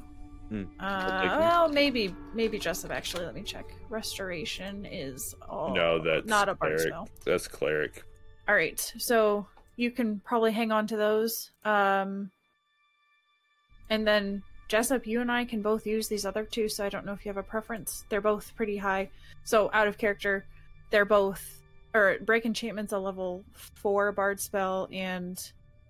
Freedom of Movement is also a level 4 bard spell. If you want to hold on to it. I honestly have so many wands, I don't know how they're fitting all in my pockets. They're kind of poking me in the side. Well, these are scrolls, so you could just roll them up. Yeah, I'm actually trying to lose some gear here. Oh, all right. So well, they don't actually weigh anything, but... Yeah, I'm just trying to be polite. Keep them. I'll keep them, all right. I'll take care of them. Thank you. All right, I think that was all of it. Did pretty well. Yeah, that and a couple thousand platinum. That was a good haul. Yeah. Wait a minute. So, if I'm not mistaken, to make a scroll or something, you have to have the material there with you, right, Jace? Correct. So, that was... They're 1,700 each for those scrolls of restoration. Yeah, they include the material component in them. So, Jason... expensive. For these scrolls, what would be the caster level? Whatever the minimum caster level is. So what's the spell level for it? Yeah, but like what class? So like Break Enchantment, would I just assume Sorcerer Wizard? You always default to Sorcerer Wizard. If that's not an option, you then go to Cleric, and then you go to other things after that, but you rarely get past those two. Okay, so just to make sure I'm doing this right, if it's a 5th level spell, need a 15 intelligence, which would be a plus 2, so it would be a DC 17. The DC for it? What? Yeah. I'm just trying to make a note of the DC. Is that 5th level? I don't think Break Enchantment has a DC. I know. I understand that. I'm just doing that for all of my scrolls, so that if it comes up, if I ever need it, it's just handy. And then Freedom of Movement would be similar but different by 1. 16. No, it would still be the same DC 7. No, DC 16. Yeah. Okay, I'm good. Okay. All right, well, I think this was our last stop, wasn't it? We don't have anywhere else to go, so just head back to Longshadow and start making preparations. Yeah, guess we can relieve these Iron Fang corpses of the gear and use that to repurpose to Longshadow, bring these folk back, and I guess start figuring our game plan from there. Did we see any correspondence in the room, Jason, to the other camps or anything? To the other camps you've been to, for sure. Yeah, you see maps marked with the other camps. You don't see anything with nothing new. You see maps that have marks where there probably have been attacks. So you see Radia's Hollow is marked out. You see Redboro is marked out. You see Ekru is marked out. But no new information from any of them. Okie dokie. So yeah, I think if we can make pretty good time going back, which we can hustle with the horses and these people, we can maybe have some time still to do some training for the newbies. How about that, Gideon? You feel like being a little rough and tough today with some of the new blood over there? I don't know about rough and tough, but I would like to defend Longshadow. You seem a little depressed today. Are you okay? Was it that snake? No, I'm fine. That was convincing. Unclear. Sense motive. Yeah, I'm going to sense motive him. He is sad. Jessup will find out why. Kieran's going to... Crap baskets. That was not a very good... With an 8. Well, he said he was fine. Jessup, I think he's just tired. I would leave him alone. We can do... I can technically roll... Bluff? Is bluff against the sense motive? Yeah. Is that right? Oh. He seems fine. Jessup's a little kind of, but whatever. well. Oh, it's nothing a bottle of wine won't cure you. When we get back to Longshadow, it's on me. I forgot that was the other game we're playing with the wine. Oh, the 68 bottle of wine. Spoilers! Kieran does have a bottle of wine on his person. But... We're not evil, I promise. Yeah, don't ask what we're doing in that campaign. Anywho, so do we... I don't know if Jason's fine with it. Do we just want a time skip, assuming we did everything, healed the horses, and hustled back to Longshadow? I'm fine. Yeah. Yeah, and grab the people, obviously. Take the people with us. Okay. How many invocations do you have left, Gideon? 4. 4. So you could hustle for 4 more hours, which would be a... We do have wands, though. Yeah, cure light wounds. Well, yeah, we have enough healing. Here, trying to figure out exactly. So from where you are, getting back to Longshadow is 35 miles. Hustling for 4 hours would get you 32 miles, so it wouldn't really matter if you hustled the last mile or not. So 5 hours is what you're looking at to get back. What time is it now? So you guys attacked first thing in the morning, yes? Yeah. So at this point, with all of the looting around, finding everything, talking to people, all the battle, it's around 10:30 to 11. So you'd get back at like 4-ish in the afternoon, evening. I feel, Kieran, that I'll agree with you in this one instance. I think I would like a bed for tonight, so if we can make it all the way to Longshadow, I'd appreciate that. Okay. So, yep, you guys go ahead and skip back to Longshadow, expending invocations and whatnot to make sure everybody is able to get back there without any issue. And you return to town around 4 o'clock, a little bit after maybe, and you can... get in, and the guards, upon seeing you, it looks like they go and they notify the mayor that you've returned, and by the time you make it to... I think normally when you come back, you go to the town hall with the people that you find and drop them off there, or how have you been doing that before? They've just been leaving and doing their own thing, depending. Yeah, but haven't you always been bringing them to like some central location where they could do something, or have you just been dropping them off on the side of the street? Basically it was different ones out of the wagon. It was different ones for different things. So like some people were from Longshadow, so just had homes or places. Yeah, I think we gave people gold and they did whatever. I mean, I guess in this case we could probably tell them the main chick there, forgot her name, starts with a K. Kiana. We can explain her. Kyara. Because she was from where? Radia's Hollow. Yes, she said that she was taken at, not Radia's Hollow, at Redboro. And does everybody from Redboro, or is it from an assortment? The majority of that group was from Redboro, yeah. I guess I would just encourage them, once we bring them back, to go see the mayor. Talk to them, explain everything, and then he could do whatever. Okay. How many people were there? With her included, 21. Okay. So if we... gave them each, like, I don't know. I think we gave them 2 gold each last time. 2 gold, so that's 42 gold. So I can take that out of the inventory. Jessica can do that. It's his people. Okay. And she would have grabbed a bunch of stuff while you guys were looking around, like that back room that had trail rations. She grabbed a couple rations for everybody. She stole some of the extra garments from their tents that were kind of in the footlockers, to make sure everybody had better clothes, at least for now. So she did some of the basics, at least. So yeah, they would just need lodging, mostly. Yep. So Jessup gave them all 2 gold out of his party, or his funds. Okay. So yeah, you guys are in town. Is there anything specific that you plan on doing right now? Well, Jessup's still got time.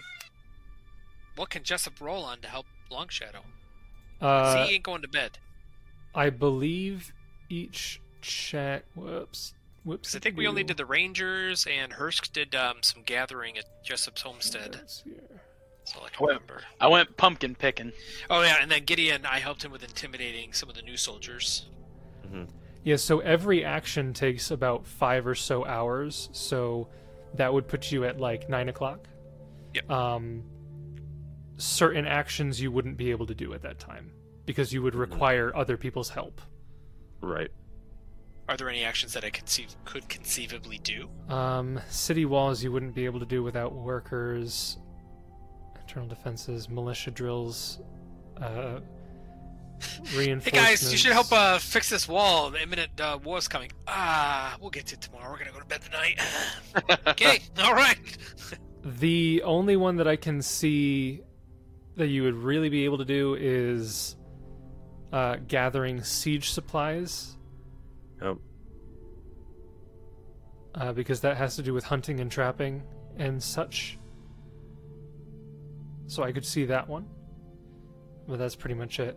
Sure. That's pretty much the only one. We'll try for that then, if needed, unless somebody else wants to that can roll better. Because I think we can only do that one so many times, correct? Only twice, but if there's no other thing we can do... Yeah, you've done it once, because Hursk did it once already. Oh, yeah, and it would probably be best to let Hursk do that one again, because he's not going to be real useful on the other stuff. Okay, well, just because Jessup will expend 4 rounds of bardic performance for Omnipresent Mentor to give you a +3 for you to do your crap for that 4 or 5 hours. Okay. So I think, Kieran, you had flying, I think I gave you, but that's gone, so now Hursk has got the bonus for that. Alright, so with a 33 survival check, you are easily able to go out and gather a good portion more supplies for the town. Maybe you hunt down a boulet or two, something like that. You bring it back. Jessup would go with Hursk and gave him the aid bonus from that, and he would just kind of do what Hursk says. He would like wheel a cart or hand him arrows or whatever he says, just helping as best he can. Yep. So I will remove that from the document, and I'll add another 5. So you're now at 75 defense points, and that is no longer an option. All right. Good job, Hursk. That was a heck of a lot easier than this morning. Yeah, I wish all days were like that. Maybe once the Legion's gone, we can go back to days like that. I am 100% confident that once we go to bed, until the war, it's going to be super low-key, and we're going to be able to just kind of relax and just hang around Longshadow and bolster its defenses. I'm sure nothing will come up. Well, whatsoever. Tomorrow I'll probably spend most of the day trying to get Titan back, but yeah. Oh, yeah. Yeah. Sorry about that. It's okay. It's okay. I probably wouldn't be much use elsewhere anyway. I'm only really good at hunting. I don't know much about city walls and such. You know, between you and me, if you're not really going to wear that headband, it's worth quite a bit of gold. Maybe you can trade it for bringing back Titan. Yeah, I might have to. I'm not exactly a rich man. I don't have a whole lot of money. Well, I think that since the party gave it to you, you're just repurposing it, and Jessup doesn't know anything. Jessup kind of like nonchalantly walks away. Works for me. I guess they'll make their way back to Longshadow. Okay. So, yep. By the time that you guys get back, actually, those of you who maybe stayed behind and were doing other things, you were eventually found by a messenger and asked to come meet with the mayor. And then once you two return from your trip and get back to the front gate, the guards there would also pass along that the mayor wanted to speak with you guys if you got a chance. Doesn't have to be tonight, could be tomorrow morning. He just has something he wanted to say. I'm gonna... It's like 9 or so. I don't think Jessup would until tomorrow morning. Well, it's not 9 for us. We got a message. Yeah, you two could go early if you wanted to. Yeah. Gideon's going to run to the shop before it closes, wherever it was that he commissioned the shield to get that +2 ceremonial shield. It's been enough time that that's ready. Yep. Kieran goes to the jewelry shop. There was a jewelry shop. There was. Let me move to the Longshadow one. There's a Foragers, Alchemicals, and Emporium. There's Dominic's Reagents and Poultices. Ritra's Trading Post would have general stuff. Okay. So he's going to go there to inquire about an item. But he finds that it's they don't have it. So he just leaves. Okay. Yep, she mentions how most of her goods come in from Kraggodan. She's a dwarf from Kraggodan who runs the shop, so it's been kind of hard for her to get quality items. Okay, he would ask that if it comes, something like this comes into her possession, that she put it Unlay away, and he would give her the money for it if she has one. She'll keep an eye out. Secrets with the GM. Secrets. All kinds of secrets. Yeah, Jason, do you remember that item I talked to you about? Is that in yet? The potion of fly? No, the other one. The other thing. Let's just say Jason said I had an 85% chance of this item being here, and I rolled a 100. So, it's not here. Amazing. Can Jessup find it with his contacts? If only he knew what it was. Go to a different door. So I just noticed some interesting text, though. I was reading through the Longshadow's defenses. Under reinforcements, each unit of rescued slaves also adds 5 to the defense points. Is that right? If you take that action, yes. But we can only call upon the Rangers once. You can call upon the Rangers once. You could call upon the group that you brought from the Ridgeline Camp and Radia's Hollow. That's one group. The group you got from the Siege Crossing, that's another group, and the group you just got from the Warbeast Camp. So you have 3 groups that you could try to train and enlist in that category. Oh. Called on the Rangers, right? Didn't we? You've already called on the Rangers. I added that to the defense point total. It's just going to take a couple days for them to respond. Right. Gideon doesn't have a whole lot of pull, but he'll send a word to any of the groups. One of the groups, the first one, to say, you know, if they want to help, it'd be great. It'd be good. Like to that'd be swell. Like to meet you in the town square for some quick training. No, just that, because basically Gideon's going to spend the train reinforcements actions tomorrow. Is what he plans, the militia drills. So tonight he'll just let one of the groups of rescued slaves that they can join that militia if they want to. Okay. Well, you can't do both with one check, but no. But the just asking the slaves to help tonight, and then the other one will have to be tomorrow. So that'll be my 5 hours till 9 instead of responding to the meeting right away. Okay. So you wanted to roll for the reinforcements now? Yeah. Okay. Just so I don't waste any time tonight. Yep. The freed slaves are more. They are more willing to do something a little bit past hours because they are a bit more aware of the exact dangers that pose. So you can roll that to see. Nice. Wow. So that is 30 on that. Because heroism is still up, right? Because that's hours per level. Yeah. That is 10 minutes per level. So that's 2 less. 28. Okay. So yeah, you are training these, or at least trying to train these individuals. You're kind of explaining a couple things about, you know, how to wield weapons and just basic tactics, trying to get them at least able to do some self-defense. And you go away for maybe a little bit. You're working specifically with one person who you think shows a good deal of promise. So you kind of bring them to the side, and you're like, okay, you seem to know what you're doing. Let's do some more advanced stuff.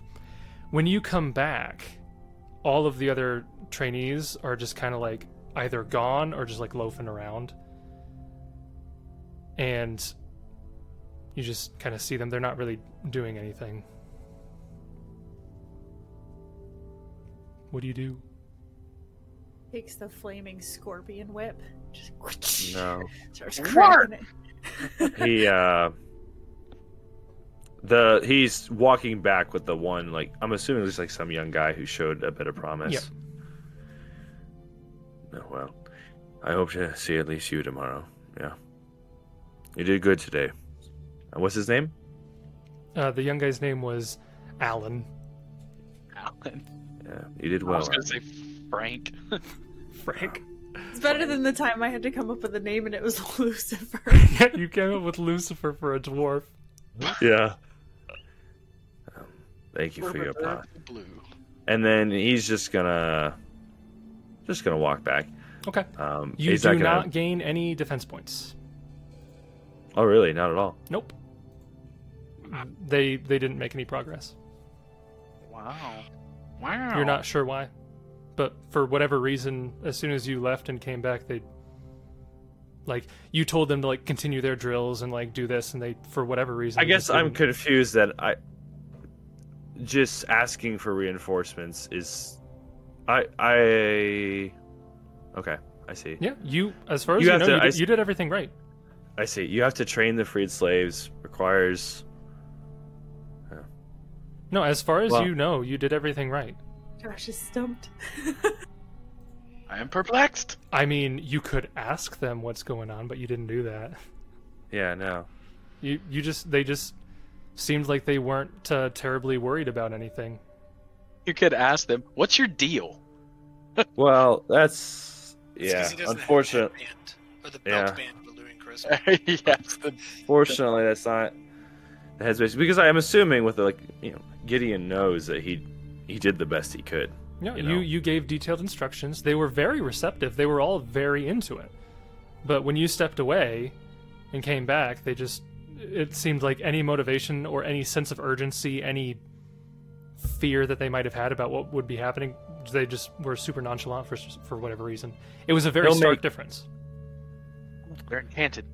He'll make a passing comment as he walks by and before he leaves for the night. Just basically, well, if any of you are still willing to fight and defend Longshadow, I expect to pick up training again tomorrow. You can join us wherever it is. He's going to meet the other ragtag volunteers that had showed up. And if any of them want to or say anything, he'll talk, but otherwise...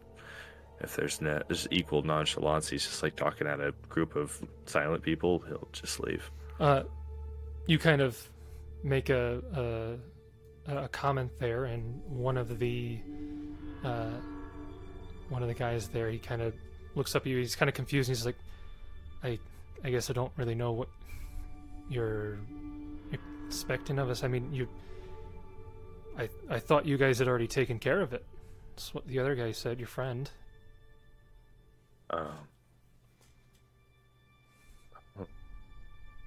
So we told the council of an imminent attack, right? Yes. We didn't tell a bunch of people necessarily, right? You didn't go around spreading word. You don't know if the mayor might have let people know. It's possible, but you didn't go around spreading word. What friend? Yeah.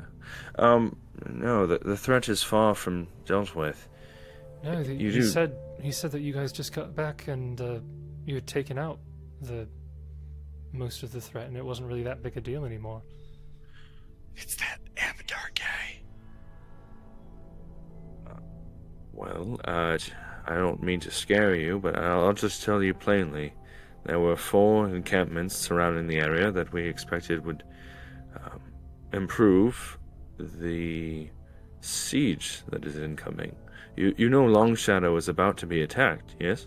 Well, I know you said that, and we were all we were into that, but he said that it was pretty much over. For the most part, your friend, the edgy one, the taller. He had nice abs. Kieran. I didn't ask his name, but I've seen him walking around with you. He's one of your friends. I can tell you this. We could still use all the help that we can get. But for now, go ahead and enjoy the rest of your evening. It's already quite late. Yeah, he just kind of looks confusingly to the other guys there, and he's like, sure, if the threat's still there, yeah, we'd love to help. We thought... I don't know. I guess I'm confused as well. Molthune. But they basically say we're definitely willing to help. We thought that he said that it wasn't a big deal anymore. So, we misunderstood what he was saying. I'm sorry. No. Maybe I misunderstood. Maybe he's right. Maybe it won't be such a big deal. Hey, you go home for the night. And Alan, regardless of what happens, you're good with a sword. You should keep up your training. and then they'll leave for the night. Okay. As I said, you did succeed on the check. You do not get any defense points for that action. Yeah. Okay. We're gonna go. He's gonna go to the bar. All right, Kieran, were you gonna meet with the mayor during this time, or are you going to meet up in the morning with everybody else? So he got the message tonight. You got the message about an hour after you got back from Longshadow. I mean, got to Longshadow. Okay. Like 5:30. He would go to meet the mayor then. After running his errand, he doesn't have anything else to do, and he'll eventually probably end up at the bar, but he's got some time, so he would go. Yep. So you make it over in that direction, and by the time you get to the town hall, the mayor's actually just about to leave, and him and the three advisors that he's been working with, they all kind of look at you, and he says, "Oh, good, Kieran, was it, right?" Yes, Mayor Crawbert. You got your message. Yes, I had something to talk about. Where are the others? I heard that all four of you made it back.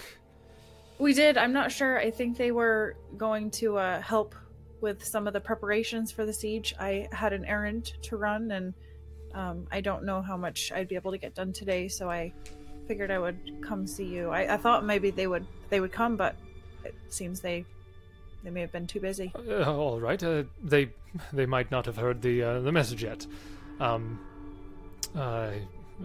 Rather not talk about it right out here, but how about you come with me? We were about to go to the bar to get something to drink and eat after work, and I can talk to you about it there. It's not terribly complicated. I'm sure you can pass it along with ease. If you're willing to. Sure. I don't know if you had something you wanted to do. No, I was actually on my way there myself. You know, it's been a rough couple of days, so I felt it would be nice to relax with a drink in a civilized place. Marvelous. Quite right, yes. Well, on we go. And he'll lead you to the bar, and you can tell once you walk in, he's a regular. It looks like... He has probably, his own table in the corner. He probably goes there every day. Hey! Yeah, everybody sees him. There's like a cheer. And he's just like, oh! The advisors aren't quite as jubilant as he is. Seneca's really nice about it, but the priest of Abadar and Garrett Greygallow, they look like they just are annoyed at being in the place, but nonetheless they follow him. And you're all in there, and you get a table, you get something to eat, you're discussing, and he basically looks to you and he says, "So, how was your trip out there? I like I said, I heard that all four of you came back this time alive, and that's good news. Everything go well?" For the most part, we had a couple of close calls. The last place that we went was particularly difficult. It seemed there was a fairly high-ranking officer that was manning the War Beast camp, and they had an animal companion that wasn't fun to deal with. But thankfully, you know, my companions are well capable of handling things, so I think we're good. Working well as a team, and good. We made it all back. Well, that's good to hear. I was going to ask you, it's nothing... Well... I don't know how urgent it is, but there was a matter of importance that I did want to bring up to you and your group. You see, Longshadow, our militia, we are fairly accustomed to handling certain levels of emergencies, wild animals, the occasional incursion from Molthune. We can handle that on our own, but every once in a while we come across a threat that is a bit... too much for us to undertake with our own resources, and during those time I usually turn to an old acquaintance of mine, an old adventuring friend, a wizard who has actually taken residence in a tower some 20 miles northwest of the city, and she has been a great help to us on many an occasion. After you came and convinced me of the importance, the urgency, and the danger of this Iron Fang Legion, I thought it might be prudent to contact her and see if she would be willing to aid us once more. The unfortunate thing is that no one has seen her for maybe a month now, which is not terribly odd. It's a little odd. She usually comes in every other week or so to get supplies, but as I said, nobody's seen her in quite a while, so I sent two messengers out a day or two ago to see if we could come into contact with her, see if we could figure out what was going on. I'll admit there's a part of me that feared that perhaps this legion had targeted her or something, but my messengers did not come back, so I'm not entirely sure what the situation is over there, and I wondered if perhaps there was if you'd be willing or if you had time to check in on her yourselves and see how things are going. It would be a shame if the Legion had gotten to her, and certainly would be a danger if they tried to make use of any of her menagerie of dangerous creatures.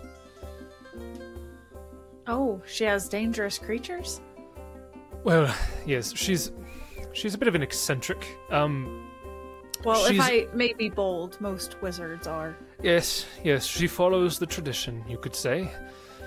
She has a fascination with monsters, especially it seemed, and mind you, it's been some years since I've worked too closely with her. It's more of a business relationship, even when we were adventuring, but what I gathered, she had a particular interest in creatures that had been warped by magic in some way. I'm not a spellcaster myself, I don't know many of the details, but that was what I gathered, and when we retired, she retired a few years after myself, she built her tower, as I said, at the base of the Hollow Hills so that she could study the creatures, and as you've probably gathered at this point, the Hollow Hills are teeming with many unique creatures that she could study.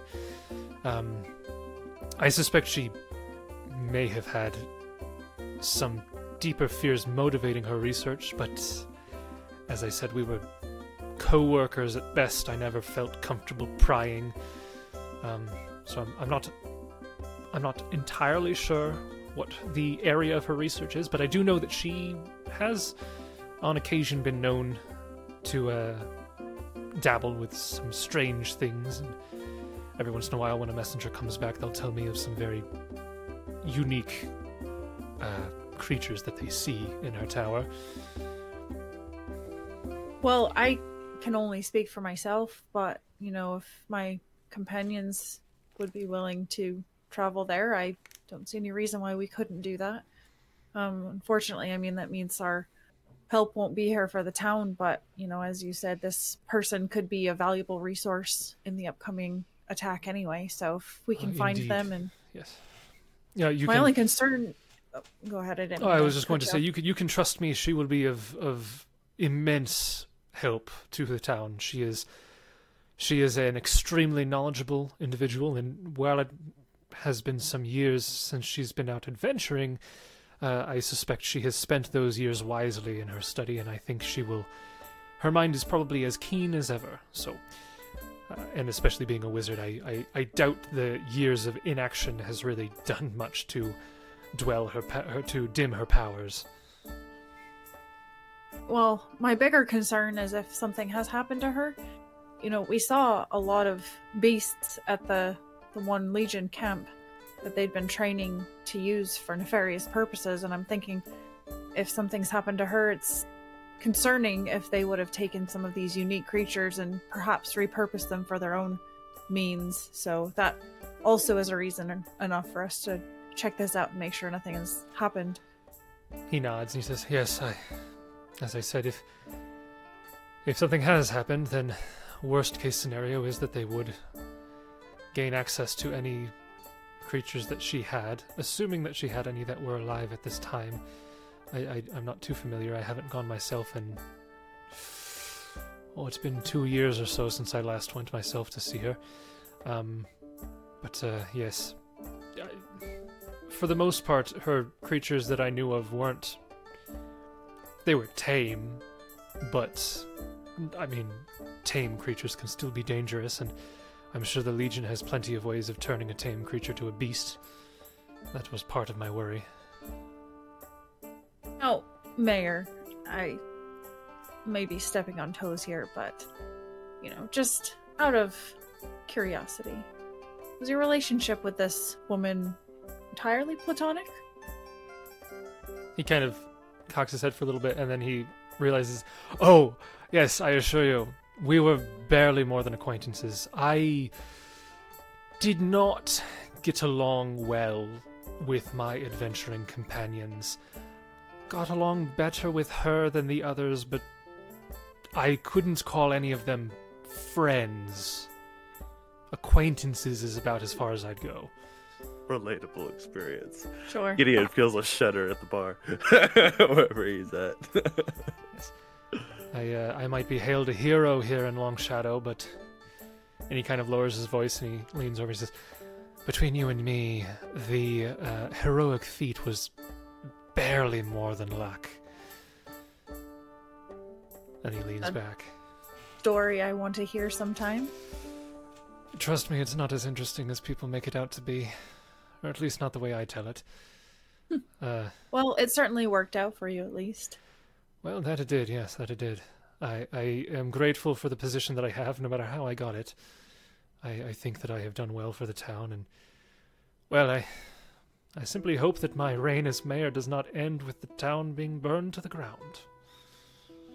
Well, if we have any say in it, that's not going to happen. There's a lot of... unknowns. We've done what we can so far. We'll continue to do what we can, but a lot of it's going to rest on the people here and how willing they are to fight for their town. Yes, well, the people of this town are strong. I think they'll pull together quite nicely. I'll admit, despite my optimism, I have been stressing a little bit more the past day or two. Maybe frequenting this bar more often. Usually I only come once or twice a week, but past couple days it's been a daily affair. Morning and evening. I respect that. Been having dreams, you know. Bad dreams. It's been a while. Oh, yes. I used to have them when I was adventuring. My companions called me a coward, but... Out when I was when we were adventuring, whenever we would face a big creature or something, I would often have a nightmare about it the next night. I don't know, something about me and stress. I don't know. Perhaps I just try to. I don't know. Relieve it in a dream. It doesn't seem very relieving to me. But yeah, it was just last night. I had a bad dream, and you had these. Yes? When you had these dreams before you're fighting monsters, were they specific? Like you actually saw the creature that you fought before it happened? Oh, usually. I have quite vivid dreams, for better or worse. But usually it would be, you know, if we fought a bear or an owlbear or something like that, then during the night I'd see myself walking through the forest and I'd encounter it and I'd be alone and I'd be running away and, you know, as dreams are, you never seem to get anywhere when you're running, and it catches up anyways, and, you know, stuff like that. Just standard bad dreams. First time I mentioned it, they kind of laughed at me, and then I stopped mentioning it afterwards. Yeah, I can understand that. When you had dreams last night, did you have any specific dreams about Longshadow? Where it was specific to Longshadow, as I said, I think the stress kind of dictates what my dreams are, and I, had a dream that we were under siege and we were in the middle of battle and I was out on the field with my trusty old sword and things weren't going very well, I can tell you that. I don't think there's anything to the dream because halfway through the battle we started facing devils and demons fighting alongside each other, and I find that very hard to believe, but, you know, was frightening nonetheless. Yeah, well, we know that certainly won't happen, so... I should hope it does not happen, yes. I think we would be well doomed if that were to happen. If the forces of hell and the abyss join us against us. I don't know much about devils and demons, but for one thing I do know is they don't work together, so if they are working together, then we're coming to the end of Galarian as we know it, so... Yes. Well. Anyway, let me buy you a drink. Maybe that'll help ease your mind, and he'll order the top shelf liquor that they have at this bar. Okay. Yep. And he'll enjoy some drinks with the mayor. Okay. A little bit goes by, and I don't know how long you guys stay, but if you stay with him fairly long, he's going to be there for the rest of the day, pretty much. Yeah, Kieran's just going to relax and drink. Yeah, eventually Gideon would actually come in to the bar, as he said he was going to the bar, and he would actually see you sitting with the mayor and the three advisors in one of the corner tables. Kieran's several drinks in. A little deep at this point. Yep. Several drinks in. On his third order of mozzarella sticks. Classic. Yeah.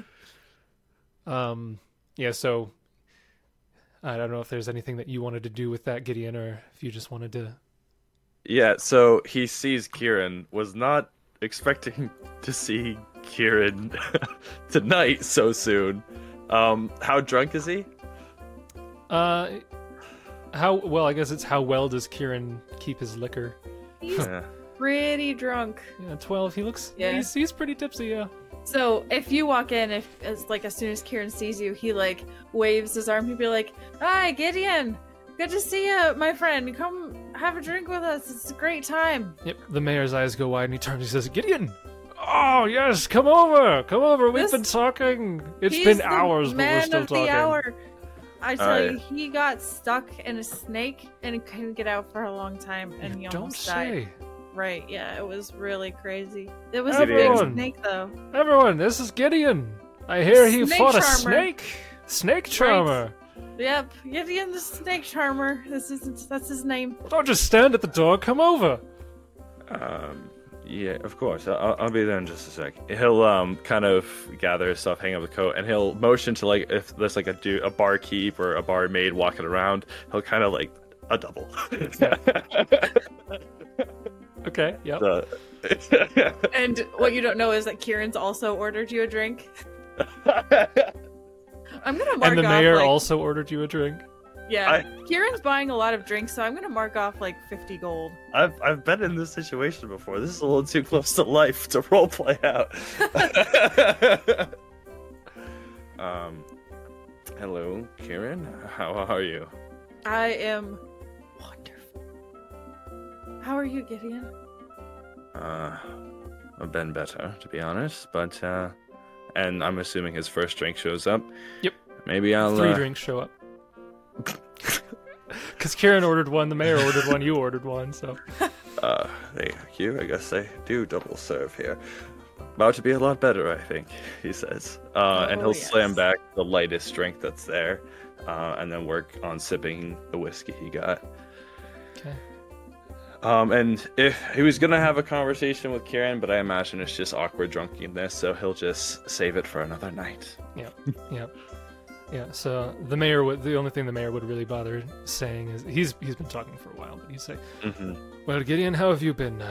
I sent a message. I don't know if you got it. I've already kind of explained everything to your friend here, so I'm sure he'll let you know all the details."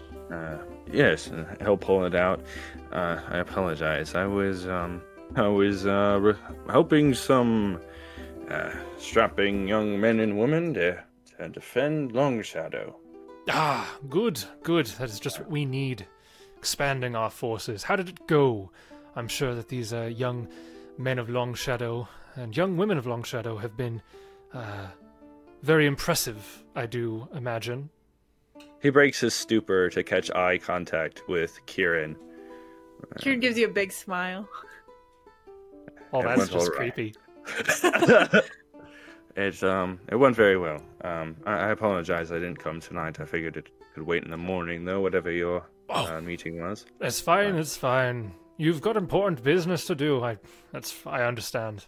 Don't worry, Gideon. He just wants us to go find his lizard friend who lives in a tower somewhere. All right.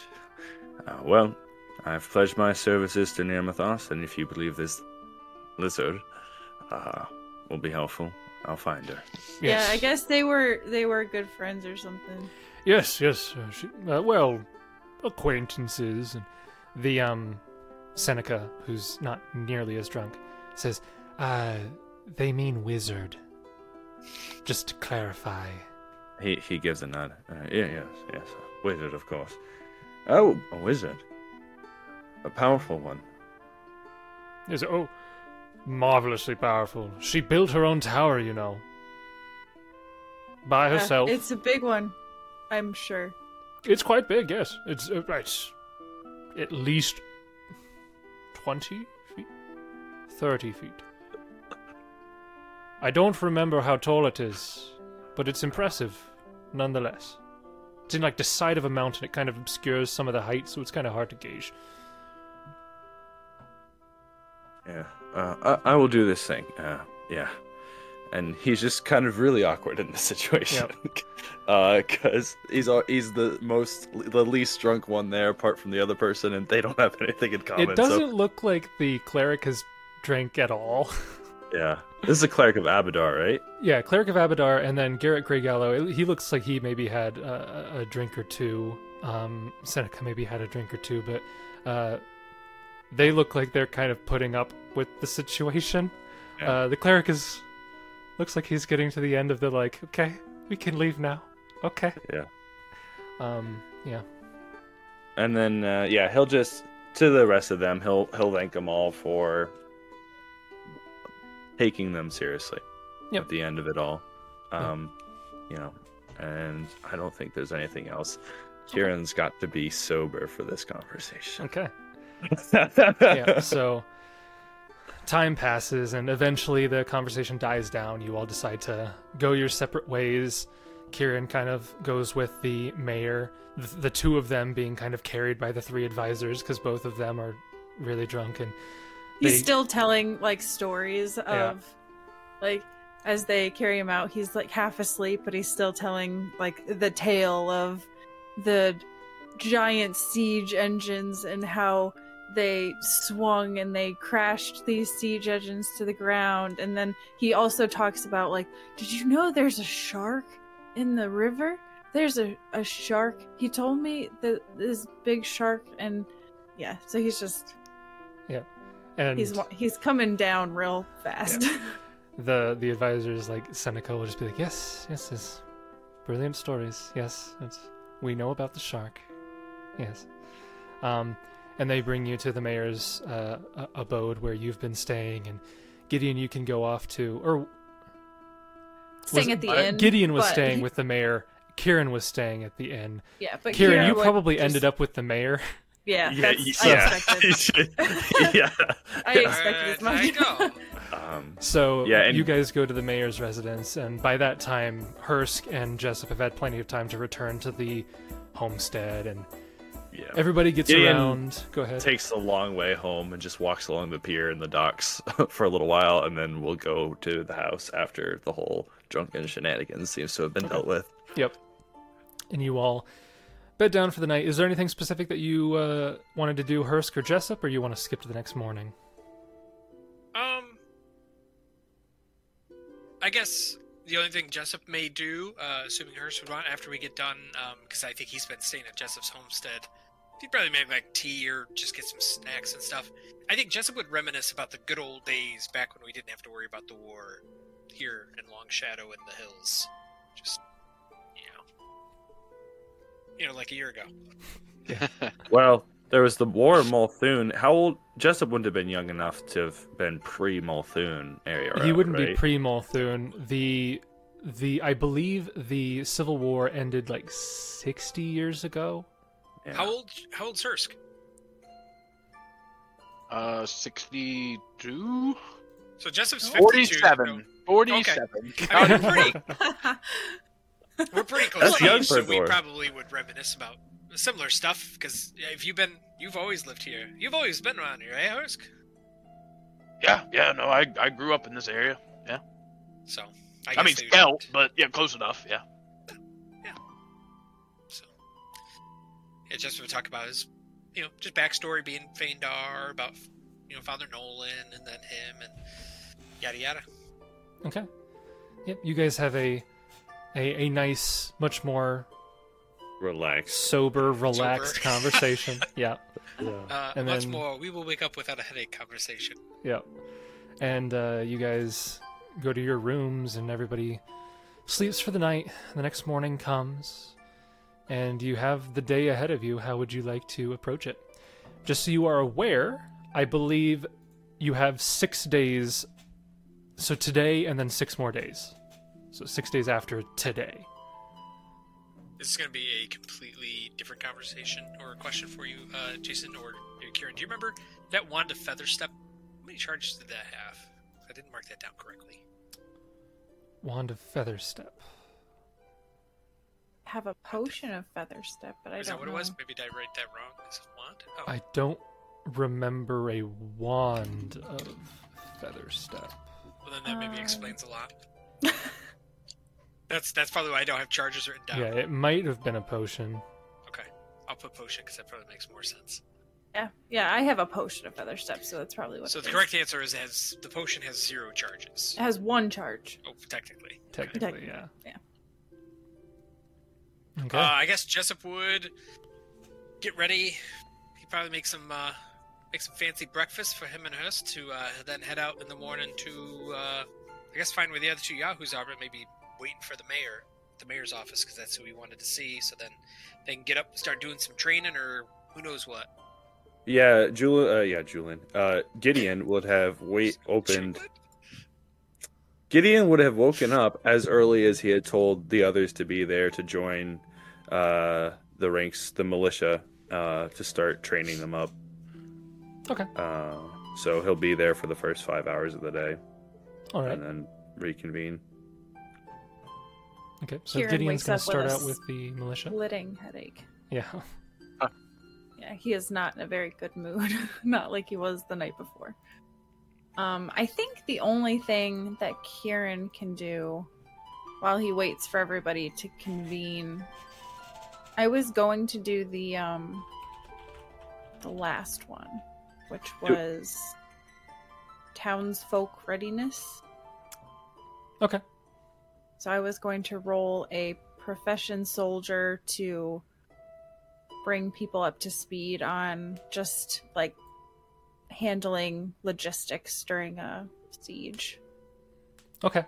Yep. How many of the freed slaves ended up showing up this morning from last night? Realistically, most of them, but mechanically none of them, because unless you're rolling that check, nothing happens with them, but right. Yeah. Yeah, that's fine. So most of them. Yeah, most of them show up. Like, once you said that, no, things are actually still going on, like, they're like, well, I mean, okay. If there's still a threat, then we'll come. So, yeah. Yeah. I just, there's going to be some interesting, something might happen, I think, there. But I'll go ahead and roll again then to train them all up. Okay. So we have a militia drill from Gideon. We have a... Townsfolk Readiness from Kieran, Hursk, and Jessup. Are there any of those that look good to you? Yeah. Well, Hursk is going to work on Titan today. Okay. Trying to get Titan back. Right. Five. Do you have... You don't have that spell yet, do you? No, I don't get that for another level. Okay. So are you trying to find someone to cast it for you? Yes. Okay. All right, let me just look at what that spell is. Unless he levels up. From... I just want to get some foreshadowing that we're going to hit level 10. Townsfolk Readiness. So that spell is a Druid 5, Paladin 4, Ranger 4 spell. The Raise Animal Companion.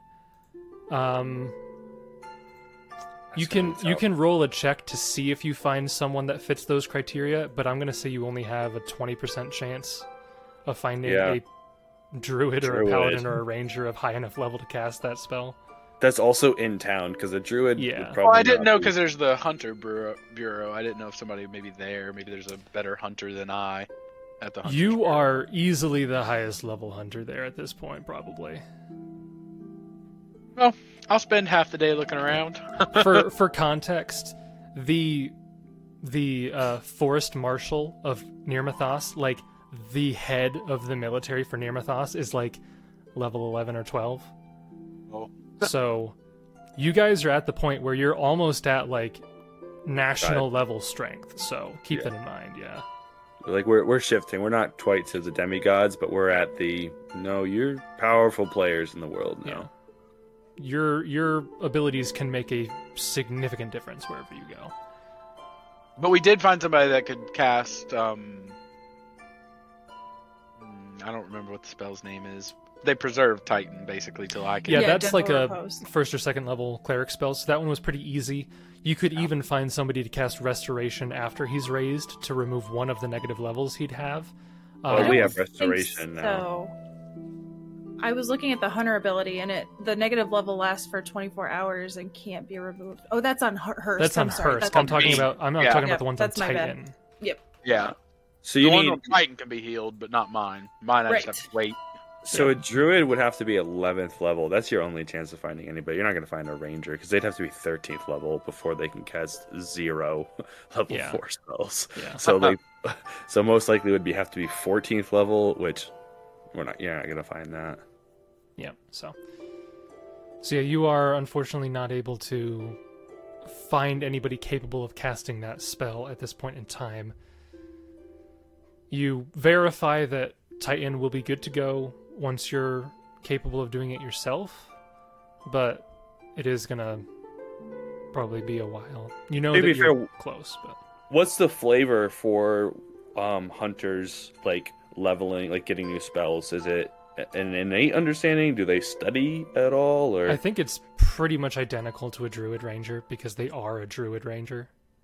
Okay, so it's a mix then. Well, and he doesn't really get it as a. I mean, it's not really like a spell. I mean, it is, but... Yeah, this is like a... It's not a spell-like ability. It's not a spell-like ability. Yeah, it's a spell-like ability. Okay. It's not like a spell that he learns. But you could flavor half the day as you, like, looking into methods of, like, bringing them back. Yeah, we'll do that. Like, a half a day I spend just trying to figure out a way to bring him back. Okay. Yep. All right.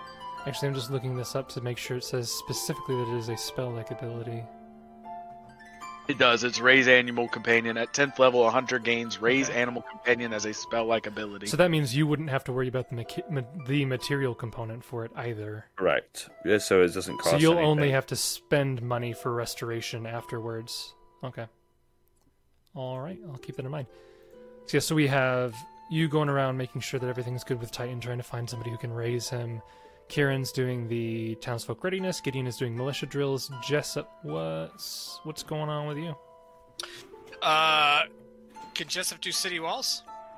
Sure. Yeah. Can Jessup do an engineering roll?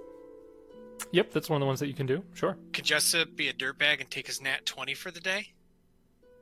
No. Well. No, I mean no, you're not a dirtbag. Because it's a 5-hour time period, right? No, you can still take 20. Even if it's encompassing a 5-hour time period? I can't think of a reason not. It says take 20 on any knowledge check. Yeah, I just mean he wasn't a dirtbag for doing it because of the bard thing. Once per day, the bard can take 20 on any knowledge skill check as a standard action. Oh, I don't know because it's a standard action. That's the thing. Go. Yeah, I don't know about that. All right, so I mean, you could take 10 if you wanted because that's something you could do just all the time. Or you could roll for it. Yeah, I could try to roll for it. I'm just worried I'm going to really stink it up. We don't know the DC, right? We do, 15. Yeah, I put the DC in there. Oh, I'm sorry. Every skill is a DC 15. Oh, okay. Then yeah, so Jessup has a engineering 8, so taking a 10 would be an 18. Okay. So city walls, we have an 18. Gideon and Kieran, you can both roll your respective checks. I did, yes. Mine's an 18. So we've got an 18 and a 20. All right. Just curious. Doesn't matter. Why is Jason rolling? Oh, what is he rolling? Why are you rolling? Okay.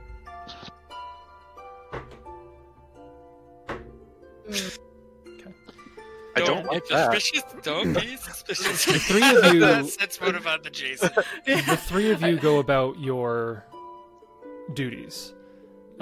Kieran, you're going pretty much. Actually, you'd be spending most of your time in the town hall. You're basically drafting up a map of the Longshadow, and you're trying to find routes. You're like, okay, so if they break through this gate, we'll put up barricades here and here, and we'll try to funnel them down this way. We'll have this be our evacuation point, so if they break through there, fall back into this location, this is our rendezvous. You're basically coming up with all the logistics, getting the town ready for that sort of thing.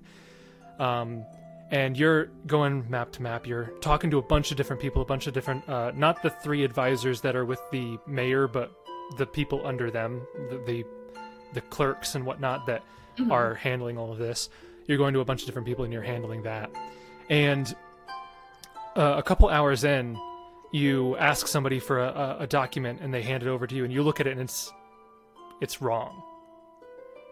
The barricades are marked on the wrong street. This wouldn't give any defensible, like, this is just nonsense.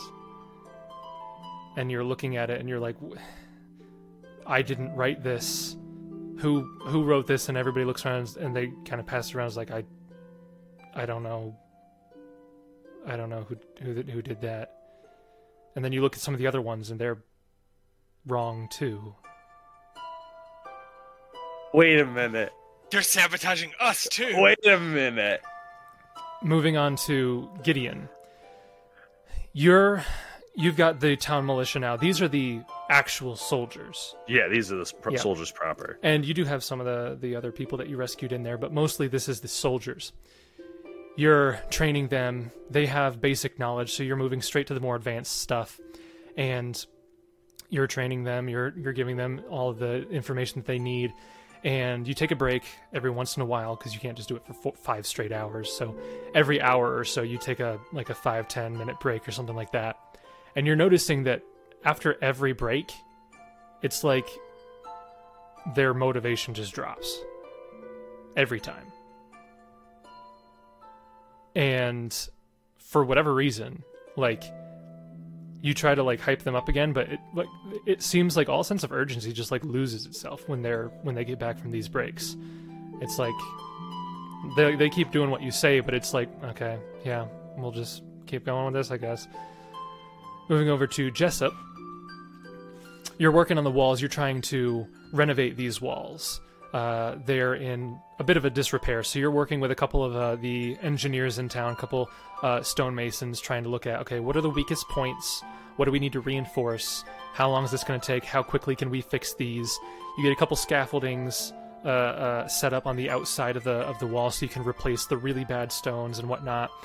And about halfway through the day, or not halfway through the day, but halfway through the job, one of the ropes on the scaffolding actually snaps. And the two workers that were standing on it fall off of that point. They fall 10 feet onto the ground, and one of them sprains his ankle. The other one, they were holding a stone that kind of lands on his arm, and it breaks his arm. Oh, no, I got some cure spells for that. Mm-hmm. So, none of you make progress on your checks. In fact, you lose 3 defense points. Brings you down to 72. Gideon is going to rush over. Actually, he's not even going to finish what he was doing. As soon as he notices that the motivation keeps like slipping, like every 4 rounds, something's off. And he's going to run to where Kieran is. Okay. So you probably all discussed what you were planning on doing today. So you make your way towards the town hall to find Kieran. So Kieran, you're like 30 minutes after realizing that things aren't adding up, something's going on here. You see Gideon come in the door. Yeah, he's sitting in a chair, like his eyes are closed and he's just like lost in thought. Kieran. Oh.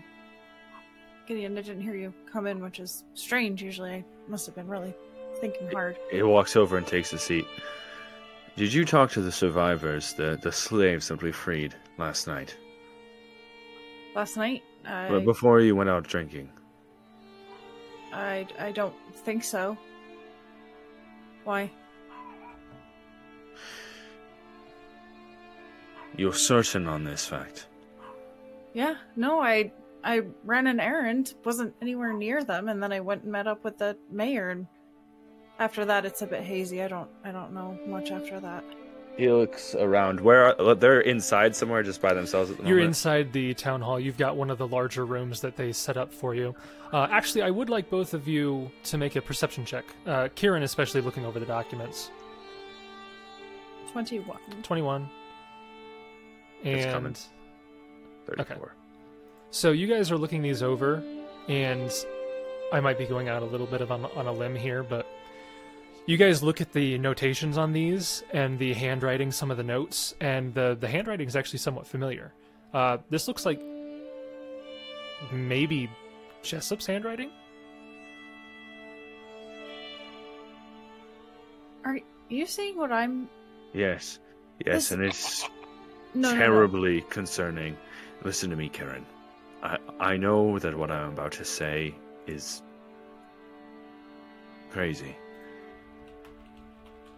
But last night, one of the survivors, as I was training up, had told me that you had visited them and had said that the threat had basically passed and that we had already dealt with everything. I had assumed it was your kindness not wanting others to get in harm's way. I realize now, I think something is afoot. Huh. Right, I wouldn't say that. I'm not an idiot. I'm not going to give people false hope. Well, and I remember, too, the first time I met you, you said quite plainly to the survivors with me, make sure you carry your own weight and do your part. Right, I haven't forgotten that. And I meant it. And they said it was me. They described me specifically? They said, the man with the abs, your friend. All right, now that's absurd, all right? I'm sure there's other people in this city that have... Oh, I apologize. They said edgy. I apologize. Oh, that was definitely not me. They mentioned your black hair. Oh, and I'm the only one with black hair in Longshadow? Oh, with those abs. Jessup would not write these. He wouldn't, no. I spent all morning long drafting up documents, and I pull these documents out, and it's all wrong. Completely wrong. Everything I've done, it was a waste. I felt like my morning was a waste too. I trained the soldiers, and I thought we were making good progress, but as the day went on, I saw their determination lacking. I believe we have a saboteur among us, and just what we need. I think they can take on the likeness of others. A shape changer. It could be anyone. He like looks at you very deeply. Gideon. Oh my. What? I'm trying to think of a good thing. Deeply. How many abs do I have? How many hours did you spend looking for berries? 14. All right. We've got to come up with some sort of... Yeah, that anyone could have guessed. What? They could have guessed 14 hours looking for berries? I don't think anyone would have said that. That's absurd, but that's a different point. Anyway... I think we need to come up with some way to guarantee that who we're talking to is who we think we're talking to. This is bad. This is very bad. I don't even know who could be capable of such magics. It may not be magic. It could just be an innate ability. There are creatures out there that can change shape. From faraway lands. Have you heard of that in Nirmathas? I don't know much about Nirmathas, but I've seen enough strange creatures here to know that anything's possible. We need to meet with the others, but you're right. We have to make sure that we can verify that the two of whoever we find are who we think they are. Wait, but now I'm even concerned because I talked with the mayor, and he wants us to go out and find his wizard friend. Red herring? What was that? You think there's no wizard, just to waste our time and send us away? I don't know. It's hard to say. But I don't know any way to verify his information. I don't know him at all. Jessup might. Or Hursk. He grew up in this area. You're right. I think it's best that we find them, and we need to make sure he looks around. We need to make sure that things are kept in confidence from here on out. Yes. We need to keep our group as small as possible and only expand once we've vetted a person. and we should report where we are for the rest of the day. You and I can stick together for now, but when we meet with the other two, if we ever split off, we say where we are and where we'll be when we're done. Exact times. Just when I thought we were in a good spot. I swear, Kieran, it is 5 steps forward and then we just fall down the cliff. Well, at least we had a night of revelry and relaxation. Okay.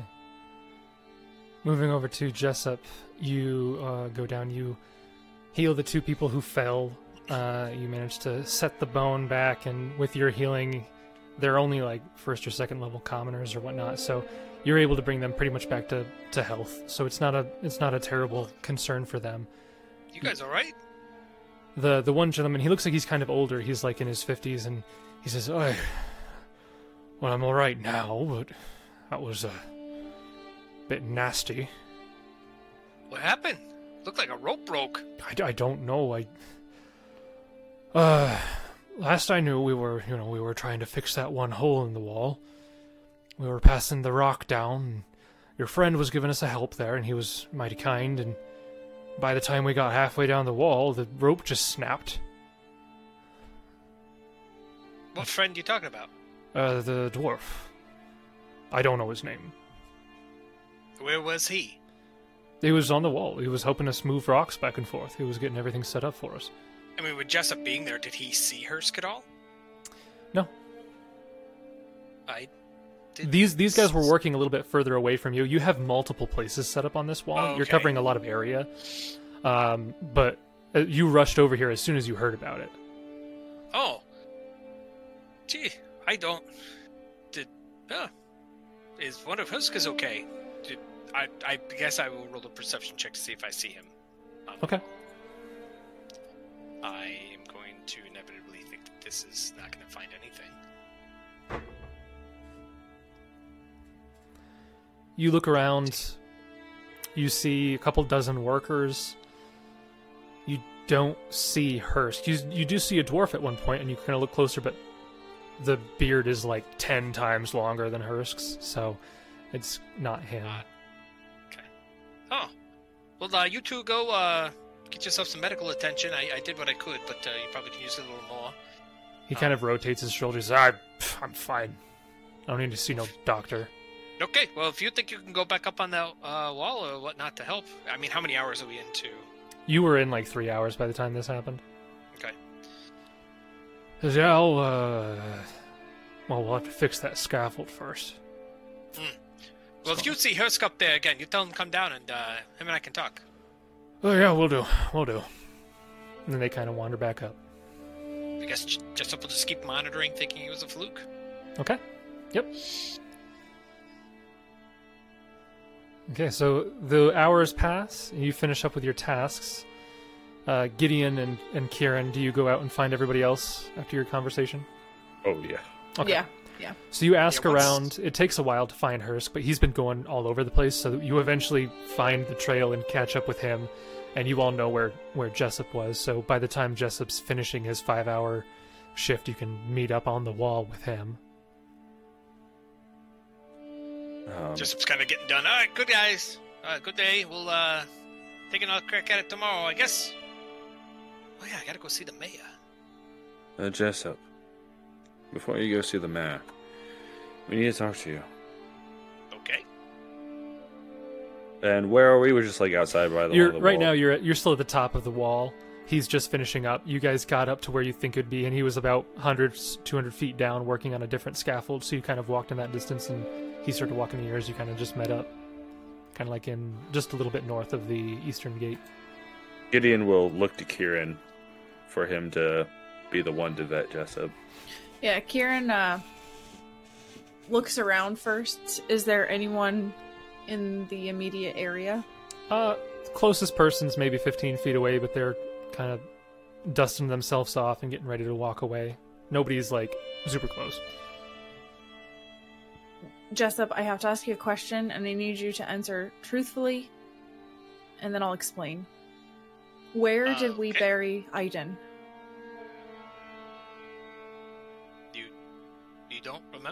was very a gut-wrenching situation for us all. I just need you to tell me where. He was kind of thinks for a second and starts getting a little glassy-eyed. Well, it was just down the road, past Fort Trevalet, next to the tower with the machine gun turret on top of it. Gideon with his hand on his shoulder. Sorry to bring that up. Is Hursk there as well? Yeah, you guys met up with Hursk and then met up. Oh, he was up on the... Oh, there you are. I didn't know that you were helping people up on the wall today. I wasn't helping anyone on the wall. I was busy trying to figure out how to resurrect Titan. Oh. Gideon will look to Kieran. I didn't even go anywhere near the wall. That's what we need to speak with you about, but first, I have to think of something to ask Hursk. I have one. How does he like to wear his clothing? Helps on the head. The day we first met, after we fought... What were the creatures called? Boulets. After we fought the Boulets, we continued the next morning. We fell victim to a pet trap. In the bottom of it was a rare creature. What was it? The spider thing? It's Hursk. It's Hursk. It's Hursk. Yeah. That's that. We're fine there. He was like, spider. That's Hursk. Big right, spider. So he's a hunter. We have a bit of a situation. There's somebody or some things, plural, singular, I don't know, but there's something that is impersonating us. Gideon said yesterday that I went and told the survivors that everything was fine and there was no need to prepare anymore, and I guarantee you I did not do that. Just now, it sounds like, Jessup, you saw Hursk on the walls, and Hursk said he was nowhere near the walls. I didn't see him. There's an old guy who coincidentally is roughly my same age, so I'm mildly offended, had fallen off and gotten hurt. And he said he saw Hursk up on the tower. I didn't see him. I saw another dwarf there. He had a slightly more immaculate beard, no offense, and but I didn't see Hursk. That's why I was confused, because, no offense, Hursk, you said you were going to be worthless helping the rest of us do preparations, so I was surprised to hear that you were helping the wall. Not that I would have been upset about it. Yeah, no, I don't know anything about walls, or how to build them. The other thing, Jessup, is I spent all morning in the town hall poring over maps and layouts of the town, trying to devise, routes to retreat if we need to, and I went and I got more documents. I looked at, documents I had set aside. Things were all wrong. Things were all different. And the worst part, Jessup, is I recognized it was your handwriting. So did I. I don't remember writing anything. Wow. And hear this. This morning, I was training the militia. Really getting them ready to go, working on one of our defensive formations, and I thought I was making a great deal of progress, but as the day went on, soldier spirits were lacking, and despite my best efforts, there was no sense of urgency or determination among them. But I don't know what could have dispirited them. Sounds like we're not the only one doing some sabotage missions. No. Sounds like. The other thing is, the mayor and I met last night, and he has asked us to check on a friend of his 20 miles outside of town. An old adventuring companion. He had a wizard who specializes in dealing with unique creatures. He says that he's sent messengers to speak with her and hasn't heard anything back. So... Have I heard of this lizard before? No, it was a wizard. A lizard. Jessup, having lived in Longshadow for several years, you're very aware. There is a wizard who only really shows up every couple weeks to get supplies. Doesn't really talk to anybody, but you've basically heard secondhand about her. Her name is Nava, and she's an old adventuring friend of the mayor. Oh, you must be talking about Nava. I've not met her personally myself, but I'm familiar with her. So I guess if you were worried, I don't think that that's necessarily far-fetched. And she does happen to search for magical beasts and where to find them. Thank Milani. I was very hopeful that you, Jessup, would be able to help us vet some of the local citizens. Well, and I guess the issue is, if he wants us to find her and helps us, defending against Longshadow, that's going to take us away from whatever mischievous little booger is around here. Well, obviously we split the party. Yes, I've never heard that gone sour. Yeah, that's the only explanation, though. Really, the other one is just an escort mission, if that. Right. And really, unless we roll poorly on the random encounters, well, we should be fine. Great. I'll just fudge the dice. Classic Kieran. Yeah. One more step towards evil. Kieran sleight of hands. Well, maybe we should go chat with the mayor to let him know that there's some issues going on. We have to be careful, though. Jessup. We don't know what form this creature could be taking. I think the four of us need to have some way to guarantee that we're speaking with each other, some code word. Any suggestions? Or that there's just this one. Person's very stealthy of sorts, because if they are going around impersonating ourselves, we have never seen, that we know of, ourselves as someone else. You get what I'm putting down? That didn't really make too much sense to me. Yeah, I know what you mean. Eloquent as always. They do say you have the highest charisma in the party. Well, I don't wear my band as I should, but I do what I can. Right, so I think we need to be careful who we speak with, and... Well, I worry that perhaps it could be somebody close to the mayor. Yes. All that aside, Nova still sounds like a very powerful ally. She would be. I almost wonder that maybe this person, have they been here more than we thought? I could talk to the slaves that we freed the other day. I was training them up last night, and there was one boy in particular that was doing quite well. He might... Well, I guess the thing is, Gideon, you tried to bolster the soldiers before we left, right? Yes. And that went mildly successfully? Oh, a great deal of progress. We got 10 defense points. Oh, that sounds fantastic. And then you said yesterday you ran into issues with the new people we brought back? Yes, that's correct. So perhaps it's somebody that recently had come into this area then, in the past few days. One from the Warbeast camp. Is that who you tried to train yesterday? The Warbeast camp? No. He tried to train... I'm just saying that, before we set out to the camps, you were successfully able to bolster the militia, but then since going through all the camps coming back, then now we're running into these issues. I do not like suspecting our own people. Well, you were suspecting me for a moment ago. No. Just confirming that you are who you are. Could there be really anybody that can impersonate Jessup? Maybe my handwriting, but not this lovely figure. Certainly it'd be hard to get right. You just see three more identical Jessups walking down the street. No. Those hands?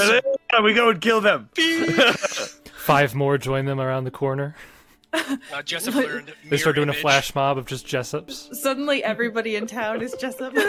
Like glitch in the Matrix, it's just Jessup for all the NPCs. This AP just went amazing.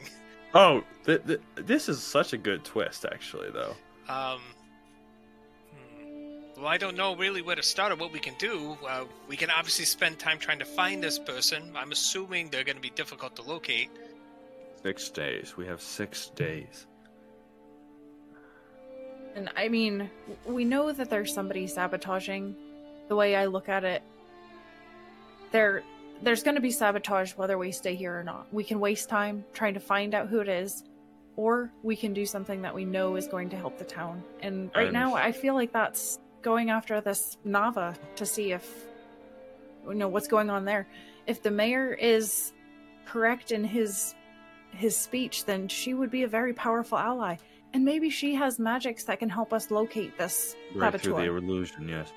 I agree with you, Kieran. My only concern is, so far, the saboteur has not gone violent, but I would hate to have blood on our hands. This is too big for us. I know that you guys want to keep it on the down low, but it is probably something maybe we should let the mayor know at least, and then maybe allow him to use his judgment. The last thing I would want to have happen is us leave, not say anything, and then there have been something that could have been prevented. Him at least. And alternatively, just to throw this out there, we know that the saboteur is causing issues. We don't know that the wizard will be where we think the wizard will be. We can travel 20 miles there and there not be a wizard. And now we've wasted how much time where we know there's an active threat to Longshadow right now. To that point, it's an awful gamble to go 20 miles without knowing. We don't all have to go, is a point I have, Hursk. I know that you might be able to avoid units along the way. The three of us could stay here. Certainly could be willing to try, yes. I'm a little more stealthy than you guys, but... yeah, I can certainly try and make the, and I can't really help here, so that's fair. And then Kieran, we could tackle both. I don't like the idea of Hursk going on his own. Like you said, I don't think any of us should be separated. But if we know where he is and when he'll get back, we can at least expect that much, and we can tell everyone else not to expect Hursk, or if we... if Hursk gets there and the wizard's in trouble, he can't take down a bunch of hobgoblins on his own. Well, surely if it's a powerful wizard, she would be able to do something, I think. Which is concerning enough that she hasn't responded back. I don't know. Also, the messengers did not return. What messengers? He sent 2 messengers to give a message to her, and they did not return. Well, I guess you guys can decide what you want to do. I'm going to go chat with the mayor here briefly. All right. Well, we need a place. We need structure, Jessup. You can't just go off and do your own thing. We've got to know where you'll be and when you'll get back. I'm not sure what time it is right now. I may take a bathroom break in between. Probably just number 1. It's about helpful to you. It's about 2 p.m. to 2:30. Yeah, my idea is let's talk to the mayor. We can get some horses again. We can all travel quickly. I think we've done as much as we can. We've done more damage than good. Travel tonight to try to get to the tower. We can hustle there. Worst case, we don't find the wizard. We have no clues. We come back, and then we can still use a good chunk of the day to try to still boost up Longshadow. All right. I'm fine with that plan. Kieran? Hursk? So I guess relish leaving a saboteur in the city while we leave, but I don't think we can separate. And it sounds like we want to go to the wizard, so to the wizard it is. Well, if they're a good saboteur, how would you expect to find them? Oh, I'm sure if we gave it some thought, we could come up with something. We could bait a trap for them. We know of their existence now, so we know what to look for. We know they're actively hindering our efforts, so. I don't know. I'm sure we could come up with something. I don't know necessarily if they're trying to hide their efforts, that we're not going to know they're there when they're directly impersonating us. It just becomes difficult, Hursk, without abilities to cut through illusions or magics. If this saboteur can take any shape, any form, look like you, look like Jessup, look like any person in this town, how are we to know who's who and... heard about these in stories. We can do like a mark of friendship on our hands so we'll know we are we. Yeah, there you go. That's easy. I mean, I don't think we have to get super complicated on this. Like I said, we now know there's a saboteur. Well, we just have a code word. That would work as well. A phrase? Certainly. You should use the one that I said. Which one's that one? If I say headband of Dex, you say belt of charisma. I think, yes, I love it. Oh, I love it. I was gonna say something along the lines of a bird in the hand.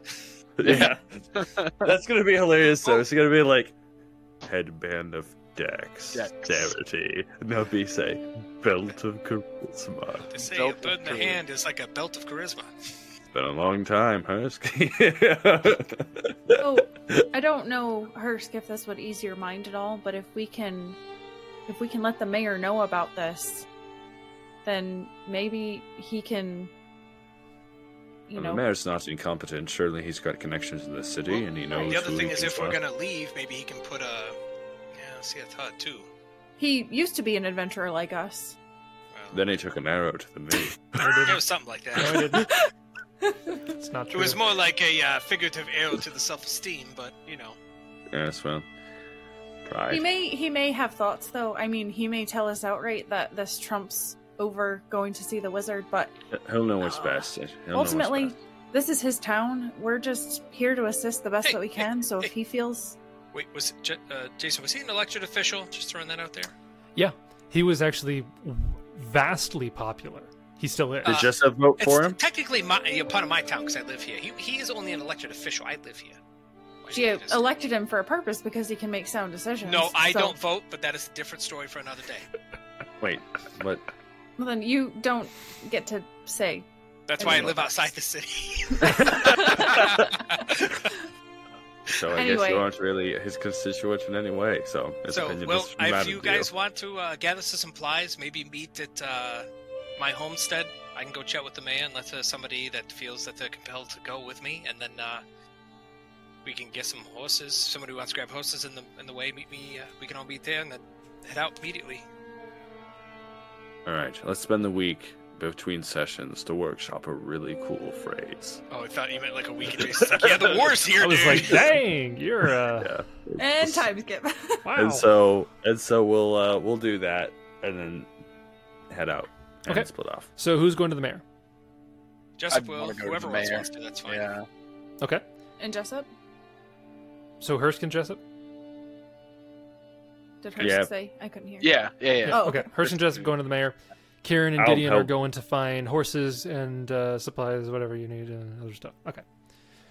So yeah, you, Jessup and Hursk, I don't know if you want to role play it out, but you go to the mayor and... You knock and you open the door, and he's there working on documents. And is his advisor there? Yeah, they're still there. The cleric is over there reading a book that he took off the shelf. Seneca's kind of in mid-conversation with him, saying, "Look, Mayor, I understand things are important here, but I mean that well is not going to fix itself." And she's the saboteur. As Jessup walks in, and neither is the wall. Yeah. So you walk in, and like I said, I don't know how much you want to role play. We can skip over it. It's up to you. Jessup would at least attempt to ask for the mayor's time, just between the mayor, him, and Jessup, or in Hursk. I mean, sorry. Two of me. Jessup like Hursk. Go outside. My doppelganger's right here. So you asked the mayor to basically have the advisors leave? Yes. Okay. He kind of looks at you quizzically and says, is there a particular reason why that would need to be the case? If this is about preparations, it'd probably be better if they stayed. No, there is a reason, and I would prefer if it was just adventurer ears, if you know what I mean. He kind of looks at the advisors and he says, I suppose if you would give us the room. And Garrett Greygallow, he's there and he says, Mayor, we're in the middle of something. You've been putting this off for days. We'd be done with this a week ago if you didn't go to the bar all the time. And he says, I understand that, but I mean, he needs to talk about something, and I'm sure it'll only be it'll be a minute, right, Jessup? How long is this going to be? Two at most. Two at most. You see, all three of them kind of like look to each other. You can roll a sense motive if you'd like. Though, looks like Hursk and Jessup are doing another verbal duel. Yeah, verbal duel with just... You brought the wrong guy! Oh, Lord. Oh, boy. Amazing. Jessup to be fair, wingman. That could be classical, just counsel. Like, bro, we got... It's the middle of the day. You're going to make me wait 15 minutes to keep working. Like... They seem fine. They're just upset because of bureaucracy. Yeah, so it's bureaucracy. Yeah, you see them... I mean, they're visibly kind of miffed. Because it's like... I understand that he's an important individual. I understand that they're helping with us, but I mean, like, we're in the middle of something. And they're kind of miffed about it. But eventually, if you really insist on it, the mayor's like, just 2 minutes is fine. And they do leave. This would be for diplomacy. Mildly better. Still not fantastic. I'm rolling hot garbage. Nat 5 and a nat 1. Yeah. Garbage. Aid me, Hursk! Aid me! Yes, sorry. Yeah, it'll only be a minute or two. Crap! Why am I not aiding him? Yeah. So it's a very convincing sentence. Yeah, you tried to kind of calm the tension in the room, and Seneca is kind of like, all right, I understand. Adventuring stuff, it's not my area of expertise. Garrett kind of gives you the side eye and he says, just so you know, we're going to be down the hall, so if I hear any commotion... Is that the Abadar guy? No, Garrett is, he owns one of the foundries. Okay. The Abadar guy kind of closes his book, and he goes to put it on the shelf, and he's like, no, I'm going to take this with me. So he puts that in his cloak and he kind of walks by and he's just very stern, doesn't really look at you. Oh, tough guys. Oh. Yeah. Oh, look at these guys. These are some classic, like, Democratic councilmen. They exit, they close the door, you hear voices outside, and you hear Seneca say something, and then Garrett responds, and then you hear the southern accent of the cleric, and he's like, I'm sure we'll get to the well at some point, and then it fades off as they walk down the hall. That is canon, by the way, that all clerics of Abadar have a southern accent. Is it deliberately put on in devotion? Yes. Yep. So, you're in the room alone with him. I do declare. That will be 20 gold pieces, and not a penny less. Jessup would, knowing Mayor Crawford? Crawbert. Crawbert.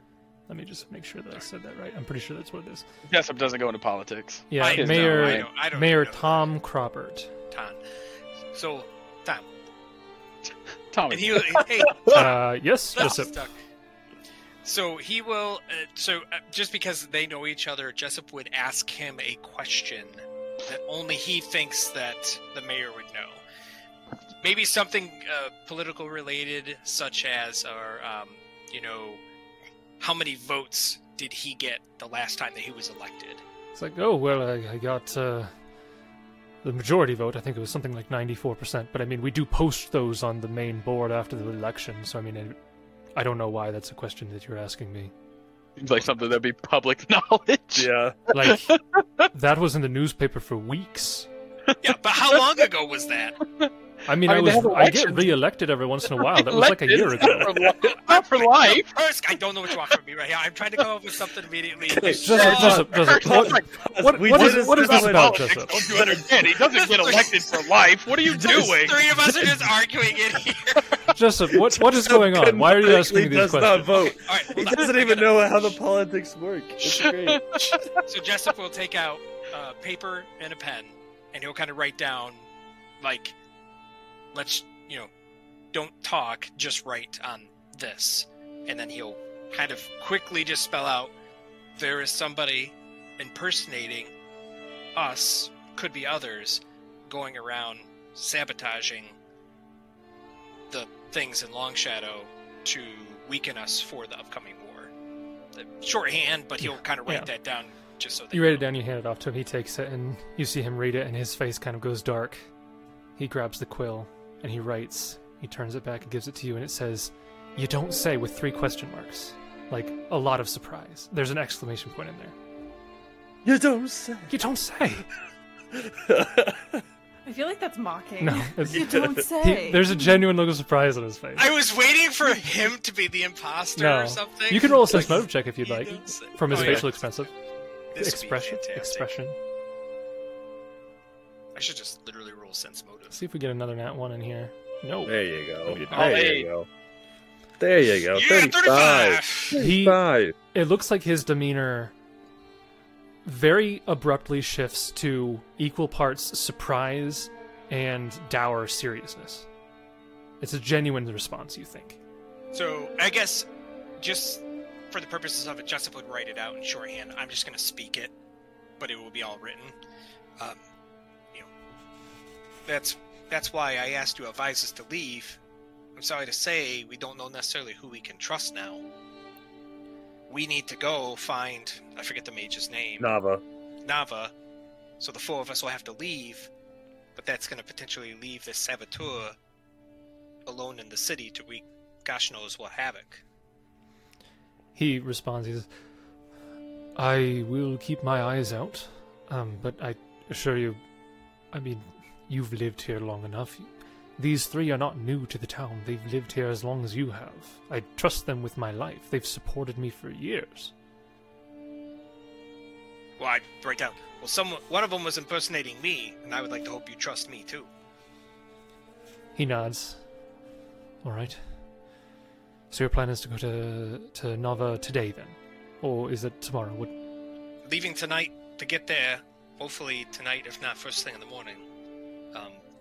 Jessup will just kind of lead it to, we just wanted to let you know before we left that if something were to go down, you knew. He nods and he responds. He will. All right. I will keep my eyes out. I'll keep this to myself. And I'll let you know if anything happens when you return. And Jessup will write, stay safe. You as well. And Jessup will take the note. Eat it. I was going to say, he's going to eat it. And he gets ink poisoning. And dies. That's old iron ink. You're dead. Jessup will take the note, and then once we get to, outside or something, Jessup would light it on fire, burn it, destroy the note. Okay. And then... Hursk, go ahead and roll me a perception check. I was going to say, Hursk gives the mayor the old, two fingers and the two eyes back at the person, like, I'm watching you. Okay. Do I perceive? Nice. You exactly hit the DC. Perfect. Nice. Beautiful. Towards the end of the conversation, you hear a noise outside the door. Like a shuffling. Oh. Somebody... I immediately lunge at it. The door? Yeah. I bust through the door. You go towards the door, and you... And I mean not gently. I mean, Hursk hears the shuffling by the door. Oh, and yeah! Kool-Aid Man... What's the Druid's world? Doesn't care... Yeah, doesn't care about the, messing up the mayor's office or anything. Just straight through the door. Yep. You lunge open the door. You don't see anything. Intern. It's invisibility, I bet. You kind of look down the hall both ways. You don't see anything. Does he smell anything? Yeah. 15 sense of smell. No. Do you have scent? He can. Okay, just because he doesn't have scent doesn't mean he can't smell something. Oh, that would be perception. Yeah, he rolled a wacky high. I see tracks. Tracks? Come on, tracks? Inside a building? Don't see it's tracks inside the building. It's real dusty in here. Well, no, technically you don't have any ability? You technically see hundreds of tracks because people walk through these hallways all the time. Yeah, but there's one particular set that stands out. Indeed. No, you don't see anything. But no, the whole conversation was written down, right? Yeah. Okay. We just spoke, voices. The whole thing was written down. Nothing was spoken. Okay. Probably scared the three people at the end of the mayor wall. Kind of sits back and says, right out of the... Says, Hursk, that was extremely uncalled for. There's someone listening. I'm fairly positive of it. I just saw you excited to go. Nope. I definitely heard someone by the door. Is there anyone there?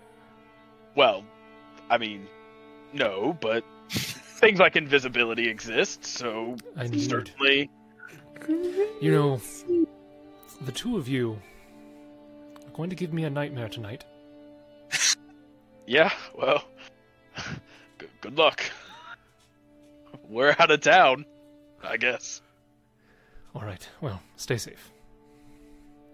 Jessup looks, do the same. And you know, I wish you could track, like, an invisibility spell with detect magic. Like, you couldn't see the person, but you could maybe, like, follow them with detect magic. Yeah, detect magic is not a high enough level spell to have too much of a lingering aura. Well, that's what I'm saying. Like, you wouldn't have an aura, but maybe like a, it's 10 feet that way. It's 20 feet that way. Not specific, but, you know, a general sense. I guess I don't know. Does detect magic work that way? Does it give you a direction? Like, it's within 30 feet, you detect magic. You'd have to spend multiple. So if you spend it once, you get the presence of magic. Twice, you get the number of auras. And it's on the third round that you get their location. So you'd have to sit there for 18 seconds before you'd get that sort of information, unfortunately. I guess Jessup would do that as well, not to necessarily find where they are, but just to detect if it was indeed some sort of invisibility spell. Okay. Or something similar in nature, just... Because we're assuming that they can, you know, they have a way of doing forgery. I'm sure there's spells for that. You know, disguise, I know there's spells for that. If they're invisible, I mean, this... Right, like, I get what you're saying. Like, Hursk would want to confirm that he's not crazy. That he definitely heard someone outside the door. You guys go out, and you both kind of do detect magic. And the mayor's just there watching you cast spells in the hallway, and he's like, oh, goodness, I'm going to have nightmares. What now? He has PTSD. Actually, what the saddest part is, invisibility is a level 2 spell, so it does not leave an aura. You do detect the presence of magic as you go around, but you also know that he's a former adventurer, so he has little trinkets every now and then in the building as, like, old mementos, so it's not really that surprising. Well, it was... I'm glad you wrote everything down, Jessup. Good that we weren't speaking about these things. Sometimes I do smart things. Yeah. Sometimes. It was pretty wise. Wisdom isn't even my highest stat. Oh, maybe it actually does, and I was reading it wrong, but I still don't think so. So, yep, they'll leave. Jessup will have a tight grasp on that note, not to leave his side, and then he'll... Yep. I guess in that case, as soon as that happens, Jessup would say, you know, tell the mayor he's sorry, and he would light a torch right then and there and burn the note in his office. Yeah. Okay. Don't want to risk it. I don't want to risk it. So, and then, we'll go. Okay. So you leave, and you make your way over to where Kieran and Gideon were getting everything around, and you meet up with them, and they have secured a horse and a mode of transportation. Actually, multiple horses, obviously. And you all make your way, I assume, hustling to the wizard? Mm-hmm. Yeah. Jessup would at least say to Hursk after that, we'll go find Kieran and them. We'll save the story. And Jessup will be like, yeah, you, how about we just save this little story until we're a little further away from Longshadow on our carriage ride? What do you think? Yeah, we should definitely wait till we're far from the city. Okay. I have cast Martyr's Last Blessing like I always do. But that's also... If I wasn't a verminous hunter, I'm pretty sure I do get... Scent. Yeah, I'm pretty sure. I didn't realize your archetype traded it away. That makes sense. Yeah, because I think you get it through wolf, maybe? Yeah, wolf gives you the scent ability. I didn't play a hunter, but I played a character that had similar ability to take on aspects of animals. Okay. So you guys make your way to the Wizard's Tower. You know that it's 20 miles away. Mayor could have given you pretty detailed instructions, and in fact, Jessup, you would know that there is a, it's 20 miles northwest of Longshadow. There is a trail that actually leads to the tower. It's barely visible. It's not like it's a road that's upkept, but you do have a trail to follow, so there's no issue getting there. If you guys hustle, you can get there in 3 hours by expending 2 invocations. Otherwise, it'll take a little bit longer. Just let me know how fast you're trying to get there. 20 miles. Yeah. I'm just going to say, Jason, I have run 26 miles in 4 hours. So I think horses could do it in like 1 hour. Actually, believe it or not, humans are better long distance runners than horses. I learned. Yeah. I mean, if the other day you can be, but we attach Hursk to the carriage. The horses are in the back with us, and Hursk. Yeah. I'm just messing with you, Jason. Yeah. I'm just messing with you. I mean, as far as endurance, but not speed necessarily. How it works is they go twice as fast, pretty much. That this is not on a paved road through a city. So. Also, how long is it taking us with hustling? So it's 20 miles. Hours. So the first hour of hustling would be 8 miles, no penalty. The second hour of hustling would get you 16 miles. You'd have to spend either wands or invocations because they'd have 1 non-lethal damage and be fatigued. And then you'd have 4 more miles to go, which you could do at a normal pace. So you could technically expend 1 invocation and get there in 3 hours. Or 4 uses of a wand. That's fine as well. That is interesting. Because what's a hustle for a horse but a gallop, which is also like incredibly fast? It is not a gallop. They can't gallop that long distance, apparently. How many hours can we hustle a day? I mean, as many as you want, but at a certain point, the non-lethal damage will be so much that they would just instantly die. Well, I guess that's... Yes. What is the break-even? Like, how many times can we hustle before? You could probably go 6 hours. Google says... Trained endurance horses can travel 20 miles in 1.5 hours. Well, these are not trained endurance horses. These are definitely trained endurance horses. Trained endurance horses. These are the Budweiser horses. The Budweiser horses. Yeah. Oh, yeah, no. But Clydesdales. These are Clydesdales. These are not Arabians. These are Clydesdales. So, yeah, how are you guys proceeding to this tower? How quick? Quickly. Full steam ahead. Just run in, going, yeah! You doing an invocation or 4 wands? An invocation. Okay. So you spend 1 invocation. You get there in 3 hours. It's about 5:30. Still daylight. You've got an hour or 2 before you have to worry about anything getting dim. And you approach this tower. The tower itself looks like it's carved into the face of a 30-foot tall basalt cliff. And the bulk of the tower rises from the floor of a shallow cave at the foot of this cliff, and it penetrates through the ceiling into the stone above, and then branches out within the cliff to connect to a second tower, which is on top of the cliff. Both of the towers protrude from the top, but the second one being a little bit higher. And they both terminate in conical slate roofs. The walls of the tower look to be pretty smooth. It probably would be really hard to climb. The windows are extremely narrow. And it looks like the cliff offers some pretty decent handholds. You could probably climb the cliff if you wanted to. But there's a cave that opens inwards, and it kind of goes around this circular hemisphere of the tower out of sight. I will move you to the tower map. I don't see a tower. Yeah, the map doesn't actually show you the tower, but this right here, this circular portion, is the lower level of the main tower that then goes into the cliff itself. This also, opening is the cave. Point of order, did you guys have cure stuff left over yesterday? Because I'm at 45 hit points. Oh, yeah. You guys should all be full because you guys would have had invocations, so everybody should be totally full. Okay.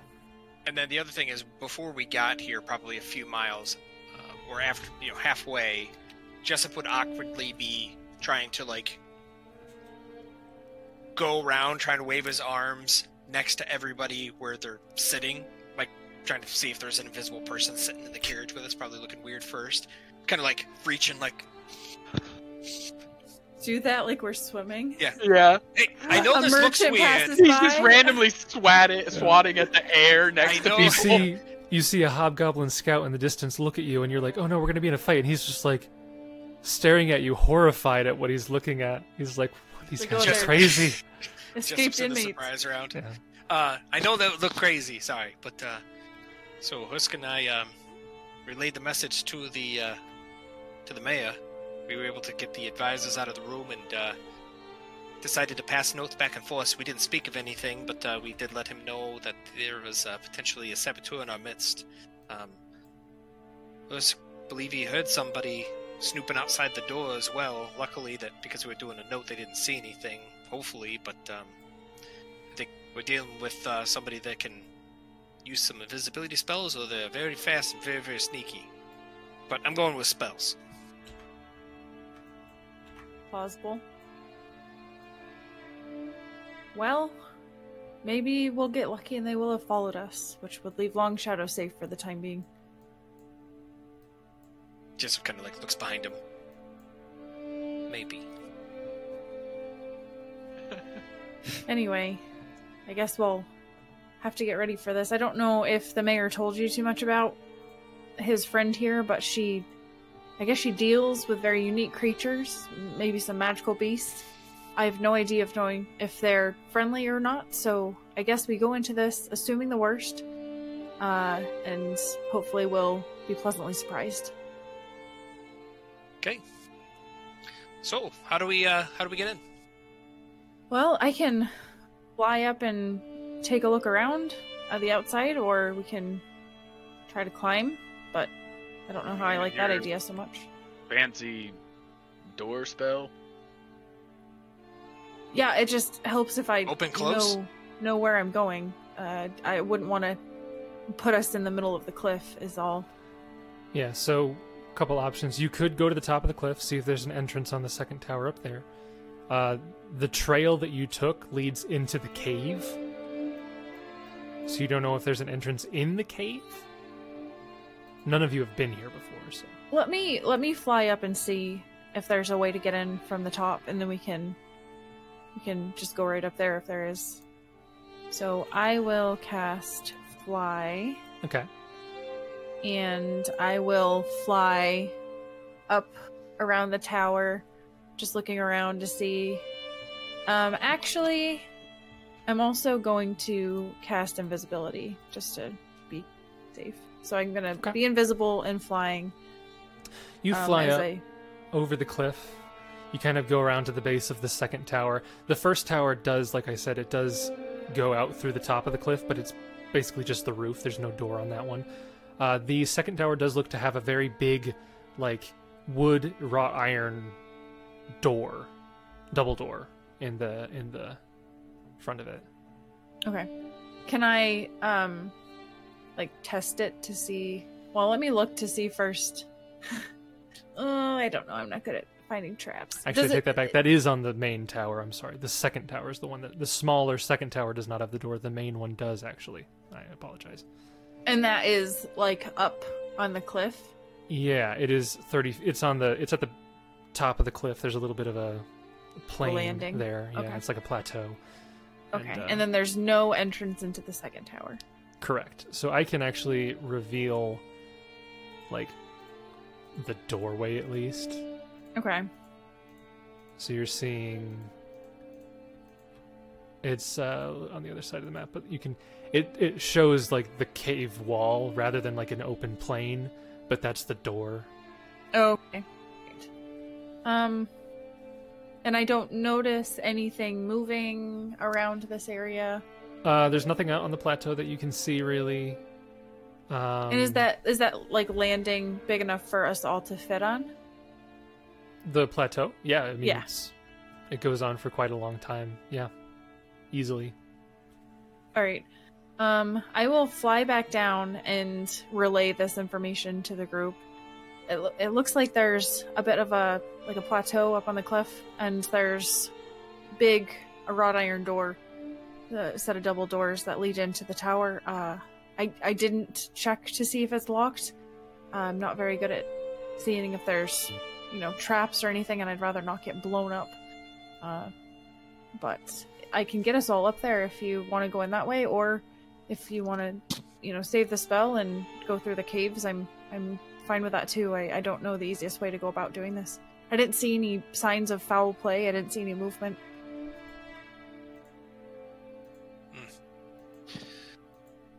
What do you guys think? I'm a little indifferent. I'm also indifferent. I'll defer to your judgment. Yeah, Kieran, you make the call. Great. All right, everybody, grab hold. He will... before you do that, I want the other three to roll a perception check while Kieran's doing stuff. Oh, I'm still invisible, by the way. That's okay, we know it's you. Do you? Ah! It's the thing from the town! And, like, lashes out at Kieran. Okay, what do we got here? This rocks. 25, on my perception. 26, and 37. I am not rolled below a 30. All three of you... Yeah, as Kieran is overlooking stuff, all three of you hear noises coming from inside the cave. Gideon, you hear them with ease. Multiple creatures. Heavy footfalls. Oh. I am indifferent, but I will let you know that there's creatures in there, so we might want to investigate that. You want to investigate that? You don't want to circumvent it? Either or, but... Well, maybe. If the mayor said, what he said was true, she's got a lot of magical beasts, so potentially that's what's in the cave and whatnot. She could have trained them to be almost like god dogs. Mm. Which is why I would rather not outright kill anything if it can be helped. Wasn't the gorgon a magical beast? Yes. Mm-hmm. Yes. Mm. Also, if you'd like, you can roll Knowledge Arcana. I do. Tower. I can't because I didn't. The tower. Yeah, anybody can roll this. This is just on the tower. Oh my goodness, I'm the opposite. I have not rolled like a double digit. Well, no, I did roll a lot of 18s, but. Oh. Yep. Okay. Carry on. It's a tower. It's made of stone and magic. Right. I think we should try to get around any sort of creatures. If they're her, pets for lack of a better word. I don't want her to find them all dead. So if we can go up through the top, if it doesn't work out, come back down and go through the cave. I don't know if that door is accessible or not, but it's worth a shot. Okay. So he will hold out his hands and then realize that they can't see his hands. So then he'll be like, all right. And he'll grab a hold of Gideon and Jessup and he'll say, Jessup, grab hold of Hursk for me. Okay. And then he will dimension door up to the landing. Yep. You dimension door up in front of the doorway. Maybe if we all put our heads together, we can look at this and see if it looks to be trapped at all. I wouldn't blame her, honestly. It's her house, so I wouldn't blame her if she had traps on the door. So she's not expecting people to barge right in. Maybe we should try knocking first. I didn't think about that. Well, let's see here. Hold off. Jessup will concentrate detect magic on the door. Okay. You detect magic on the door. The door is magical. Interesting. I detect magic on the door here. I don't know if it's a magical trap or potentially a regular trap. I don't know. Gideon, you've been... it could just be locked. You can roll a Knowledge Arcana to try to identify the school of spell. I think you can roll a spellcraft to try to identify the spell in place, right? I think so. Yeah. Roll a spellcraft if I could. My goodness. Okay. I'll roll to aid. Gosh. It appears that this door is locked with an arcane lock spell. Oh. What's the DC? 50? 35? 40? It's variable based on how you set it, but it can be like 80 and stuff if you really wanted to. Who has the highest strength? Probably either me or Katie. What's the bonus? I have a 20 strength. I wanted to show it, but it just rolled it. It's 18. So it's my +5 bonus. If all of you aided, that would be a 2, 4, 6. That'd be +11. Well, that's not necessary. Even if you wanted to break the door, taking 20, all of you aiding wouldn't do it. Do you think I should knock first before we just try barging in? Yeah, that would seem customary. We didn't see, just out of curiosity, coming up. I'm assuming we didn't see any bodies of messengers or any signs of messengers. Not insofar as you have seen. Nope. Could we retroactively? Could Jessup have asked Hursk when we were there, if he had any survivals, could he see tracks, like if anybody recently had been here before us? Yeah, if you wanted to do tracks and whatnot, you easily see the tracks of horses that were maybe 2 days ago. If he while going we're to, up not there, coming from. Yeah, does he hear anything on the inside? Roll perception check. I did. 26. 26? No. Well, if you want to try knocking, Kieran, and then Jessup takes like how much space can he walk back or move? As far as you want. Like this plateau goes on for several hundreds of feet. It's probably kilometers. Jessup's gonna walk back like 65 feet. I'm just assuming a blast radius of sorts. Gideon will just go there. All right, Kieran will walk up to the door and real quick, he will perceive just to see if it's trapped at all. Natural 20 in that one. Doesn't appear to be trapped. Okay, he will knock hard on the door. Okay, you knock on the door. Silence. Okay, he'll wait for like a minute. Nothing. Silence. Well, I don't know if this is good or bad. But on one hand, if she's in there, you know, sleeping and just doesn't hear, we can at least say that the mayor's worried about her. We're not just some random creeps showing up at her place. Like, we're generally concerned about her, but I think we should check it out. What do you think? Gideon nods. I don't know how we get through unless we got to go through the cave, right? Ah, no. I have a little something for this that maybe will work. I don't know. He will pull out the Chime of Opening, which automatically dispels an arcane lock cast by a spellcaster of lower than 15th level. So I don't know her caster level, but that's crazy. I forgot about that. That's the thing we got in the mine. You still have to roll a check, though, right? It doesn't just open the door. I don't know. It says, a Chime of Opening automatically dispels a hold portal spell or even an arcane lock cast by a spellcaster of lower than 15th level. Yeah, Chimes of Openings are like... So you can cast that, and you notice the arcane lock spell dissipates. The door is still locked, normally, so you'll still have to do a disable device to get through the door, normally speaking. Oh, for Abadar's sake. She really doesn't want people getting in here. Yeah, it appears that the door is... You're kind of looking at it, testing it, pushing it a little bit. It looks like it's barred, reinforced, sealed with an arcane lock. It's like... Yeah. Could we bust it down now that the arcane lock's off of it? You can try if you want to. Wait. The device functions against normal balls, shackles, bolts, chains... Locks. Right, but that we have to roll a caster level check. You still have to roll it to disable it, though. Yeah, I don't know if I can even make a high... Like, if it's barred and reinforced, I don't think... What do you have to roll for it? Disable device. It's a caster level...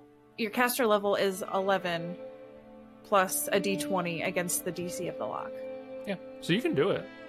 Yeah, it's just you have to roll for it. Give it another try if you want. Okay, all right. I will... use another charge of the chime. And I will roll a d20 plus 11.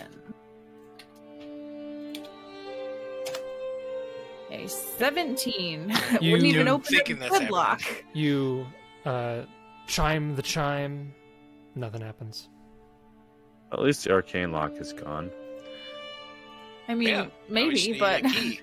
And well, it seems like maybe we're meant to go back down through the cave, I guess. Yeah, at least there's another potential way. Maybe. And at least we know of maybe an exit if we can unbar it from the other side and get through. Maybe I don't want to give it the old heave-ho just once. Yeah, what's the lock on from our side, or like the opening device? Like what's keeping it locked? It looks like it's locked from the inside, and when you were pushing on the door, it might be barred with something even. Like, you could try to break it down, but you would be breaking the door if you wanted to do that. Which is fine, you can do that. And Kieran flew around, right? Like, this is the only way that we see to get in? This cave is the only visible door other than the cave. Right. You haven't checked the cave, so you don't know, but this is the only visible door outside of it.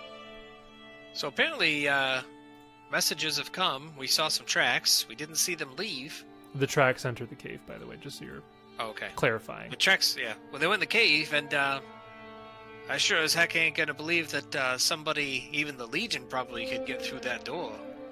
By conventional means. Garrett, do you want to maybe try and fly up to one of the windows and shout? Windows? Yeah, there's very small windows. There's windows. They're extremely thin. But yeah, right, they're like arrow slits, right? I will fly up to a window and look inside, only to have something slice out my eyes. Just dimension door in there. Now that you I didn't say to put your face up to the window. I said to shout next to the window. Yeah, we probably could dimension door in. I just get nervous about. Yeah. Be a shame if there was a dimensional trap. Or if there's a dimensional anchor and we can't do it. You can try it. I say we try to go through the cave at this point, but I think using magic to get into a wizard's tower is a idea. A smart idea, right? Sure, she didn't think of that. I think it's funny because I know for a fact that we might die. Well, all right. I think it's probably better if we,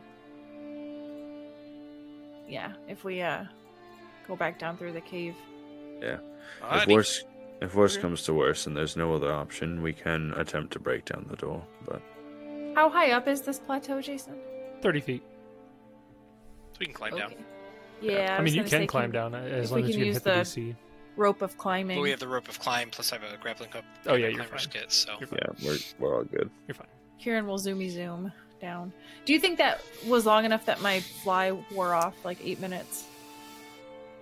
Probably. Okay. Because you were discussing things quite a bit, trying to figure things out. So yeah, that's fine. Okay. So Gideon will lead the way, and we'll check out the cave. Okay. You guys go to enter the cave. Put yourselves right here. Am I on the right layer? Nope. Right here. Okay. Right at where the light changes. Yeah. Right. Yeah. And roll perception checks. You're going to see a bunch of stuff even if you roll poorly, but this is just how much stuff you see. Again? Another perception check, Chase? Oy. Do as I say. It's the most rolled skill in the game. It is. Yeah, we rolled it 4 times. Do what I say, he says. And I do have 120-foot dark vision. Just saying. Oh, there's horses there. Oh, gorgons! Gorgons! Ah. Oh, those are the messenger's horses. Open doors. Oh, I wonder if they got trapped in a spell or something. You guys, we were scared of horses this whole time. You guys begin walking into this cave. You see more than just horses. Oh boy. You walk into the cave and you see... Let me just make sure that I get all the right stuff here. Okay. Go ahead and start measuring distances. All right. A small, damp cave opens into the face of this sheer cliff. Though 20 feet tall at the mouth... The ceiling of the cave gently slopes downwards to a height of around 10 feet at the back. A 60-foot wide stone tower blocks almost the entire entrance. As you can see, this whole circular thing is the tower. Oak splinters and iron banding lie scattered across the cave floor. And as you look in, you see at the back of the cave 2 horses. You see kind of laid up against what could be like a nest. 2 humanoid figures over here. You can't tell from your distance if they're alive or dead. Although I probably should. Yeah, you can't tell if they're alive or dead from where you're at. But you also see 3 other creatures. You see friendly guy number 2. This creature. Bears. You see this creature. Oh, owlbears. Oh, no. And then you see this creature. Oh. A chimera bear. Is that a dire owl? Oh, my goodness. It's two-headed. Owl wereboar bear. It is. You see a creature that is huge. Right. It has 1 head of an owl, and it has 1 head of a bear. You can see collars on both heads pretty easily. There's collars on the other two as well. You didn't see them in the image, but you can see collars on these. And as you come into sight of these creatures, you see all three of them kind of turn to your direction and take like defensive stances. The bear head of this forward creature roars out aggressively while the owl head hoots, just very aggressively hooting at your direction. That's the name of this episode, aggressive hooting. Aggressive hooting. Aggressive hooting. They don't make any movement towards you. Can we roll knowledge for creepy things? Kieran will step aside and say, Hursk, I think this moment's yours. Yeah, I'll give it a go. No, she means diplomacize with it. Yes. I think I can handle animals. Pulls out his maybe. Bow. That's what I thought I was going to do. I'm like, no! So can I do a nature on that one? I mean, I'm pretty sure he would just recognize that the other two are owlbears, but... So technically these would all be Knowledge Arcana because they are magical beasts. Magic. And he will step back and look at Kieran and go, No, I think this is your time to shine. So I don't know if I needed to roll 3, but I was just going to do 1. If they're doing defensive stances, does Jessup have a chance to pull out Heightened Awareness Wand and cast that then Knowledge Arcana? You don't know. You can try it. You're not sure what they might take as aggression. You don't know if they even know what spellcasting is, so you're not sure at this point. Alright, just Jason scared me. Let's just roll an knowledge. I mean, it's up to you. I think it's fine. I don't worry about it. Last time we cast spells right suck? Before. Okay. So with a 15, you know that the back two are owlbears. Pretty standard. Kieran, with a 30, you identify them as owlbears, and you identify the big one as, and given your knowledge of what you've been told about this wizard and weird experiments, this is probably an owlbear that went through some sort of experiment that defused the owl and bear aspects of it. Oh. So it's like the thing that springs to your mind is like working on creatures, all this stuff. Like you're taking in the information that the mayor told you. It's like, did she try to take an owlbear and split it into its composite creatures? And is this like some kind of freak accident that happened? Or was this maybe her goal? You don't know. Wow. It's a pretty cool fusion summon either way. Yeah, like if you did that with a liger, would you get like a creature that has a lion head and a tiger head? You don't know. You haven't tried it. If you did that to Gideon, would we get an elf and a human? Oh!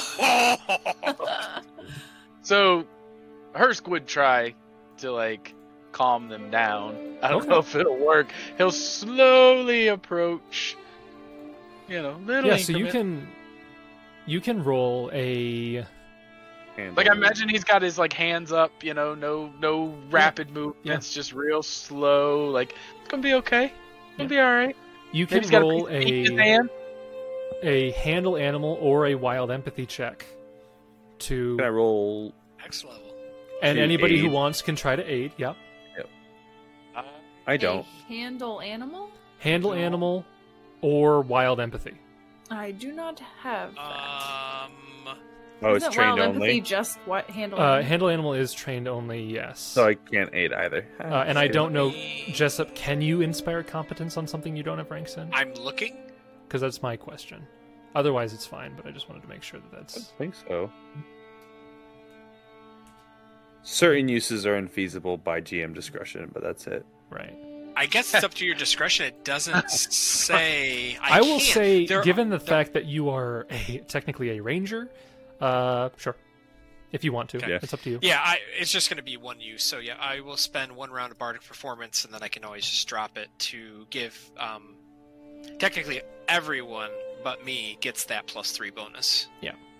Due to my inspiring mentor. But... Yeah, I don't think the ranger flavor on Jessup is lost at all. Like, he's definitely in my head. Funny thing about verminous hunters, I can't do a wild empathy check on this particular type of creature because it's not a beast, but I can do a handle animal. Yeah. So you can do a handle animal with a +3. Okay, so +3 to this. Come on, buddy. Domi, you invested in one. Yeah, that's pretty good. So there that would be a total of a 32. Yeah. Oh. So normally when you try to do handle animal against a magical beast, there's a penalty because it's not an animal, it's a magical beast. And with that in mind, Hursk, you're being extra cautious. Walking up, you've got food out, you're trying to make sure that everything's good, not making any sudden movements. If they make any aggressive tone, you back off a little bit. Yep. You take your time. Yep. Slow. Yep. Very slow. And you get closer and closer, and to your surprise, it's actually a lot easier than you thought. Like, you've worked with normal animals before. They're acting like normal, tame animals almost. Like guard dogs that are not, like, aggressive, but are just trying to scare off threats. And you can get as close as you like. You've easily beat the handle animal DC to improve their attitude. And as you get closer, you're looking around. Your Deathwatch eyes, as you look at the people in the back, yeah, they do not appear to be dead, because that tells you if they're dead, right? Correct. Yeah. They appear to be unconscious, but they're healthy. They're not. They're just unconscious. Sleeping? And they've kind of just been pulled onto this nest. Oh. Maybe they think they're babies. They've been taking care of them. Aww. And as you approach, this really massive literal owl bear kind of looks at you and kind of steps aside and kind of motions in their direction with one of its heads. And it just kind of does a low growl. And you get the sense that it's like, it doesn't know what to do. Aww, so buddy. He'll like, walk over to the nest. Yep. And I guess the owl bears kind of crowd around you as you come by. They're kind of like looking at you. I'm leader of the owl bears now. You can see on these bodies, it looks like they were knocked out. It looks like they got a heavy hit. You pretty easily assume that they took some non-lethal damage. Their interaction with these creatures probably did not go very well. But they didn't. Nothing seemed to be lethal. It looks like these creatures just. And actually, as you look back behind you, you can see the spot where some of their equipment got dropped, and it's mixed around the iron bandings in the wood. And it looks like there's drag marks. So it looks like these creatures might have knocked them out, and then just kind of pulled them back over here. Oh. And the horses are just kind of like chilling out. Chilling, they're fine. Okay. Yeah. So I guess Hurskold grab the two people and drag them back. Okay. The creatures follow you. Oh. Okay. Like, sniffing. give him a little scratch behind the alley here. Jessup, I ended up. I know you said it took some time for Hurst, so I just expended 5 rounds of my Expire Competence, just assuming it would have been 15 rounds between stopping, lingering, stopping, just to kind of keep it up. And so Jessup's like trying to tail Hurst, being within that 30-foot range to keep giving him the bonus, and then so Hurst walks by and he's like, "They're right behind me. I keep giving you some bonuses. Help!" Step aside and let them go on by. Kind of carry him to the edge of the mouth of the cave and Lord, look at Gideon and be like, I'm gonna walk back in with the owlbears and try and get them to go back. Do you think they will let us go inside? I'm gonna see what happens. Let's just all kind of follow suit behind me. I'll tend to the unconscious. And so then, like, Hursk will, like, kind of point at the door to the big one and be like, put his hand up, like, Just nudges you with its owl head. I'll take that as a yes. We're just coming in to see your master. I forget her name again. I'm sure she's quite important. I don't think they have language, bud. Shh, I'm trying. So... Well, I'm a bot. I'm doing what I can. So Jessup and Hursk, Kieran, are you following them? I'm kind of torn because I don't know if Gideon's planning on staying out here. No, he's not. He's just going to heal them up and then go. Make sure they're not going to die. You look like looking at them, they don't have any grievous wounds. It's just non-lethal damage that's been slowly recovering, and they're just still unconscious a little bit. But you can heal them up. and they're still asleep for a little bit, but you think, I mean, you could wake them up now if you wanted. That's up to you. Yeah, you have one dice each, so 7 and 8 respectively, so they heal up. Yeah. That's enough. Yeah, their bruises kind of mellow out, and their skin looks unbruised again. He wants to wake them up if they don't come naturally. Okay. And then he just explains the situation. Yeah. Well, as Gideon goes to wake up these two, and their eyes kind of flutter open, and the three of you start to go a little bit deeper and just slowly looking out your surroundings. You make way towards the entrance of the tower. And that's where we'll pick it up next week.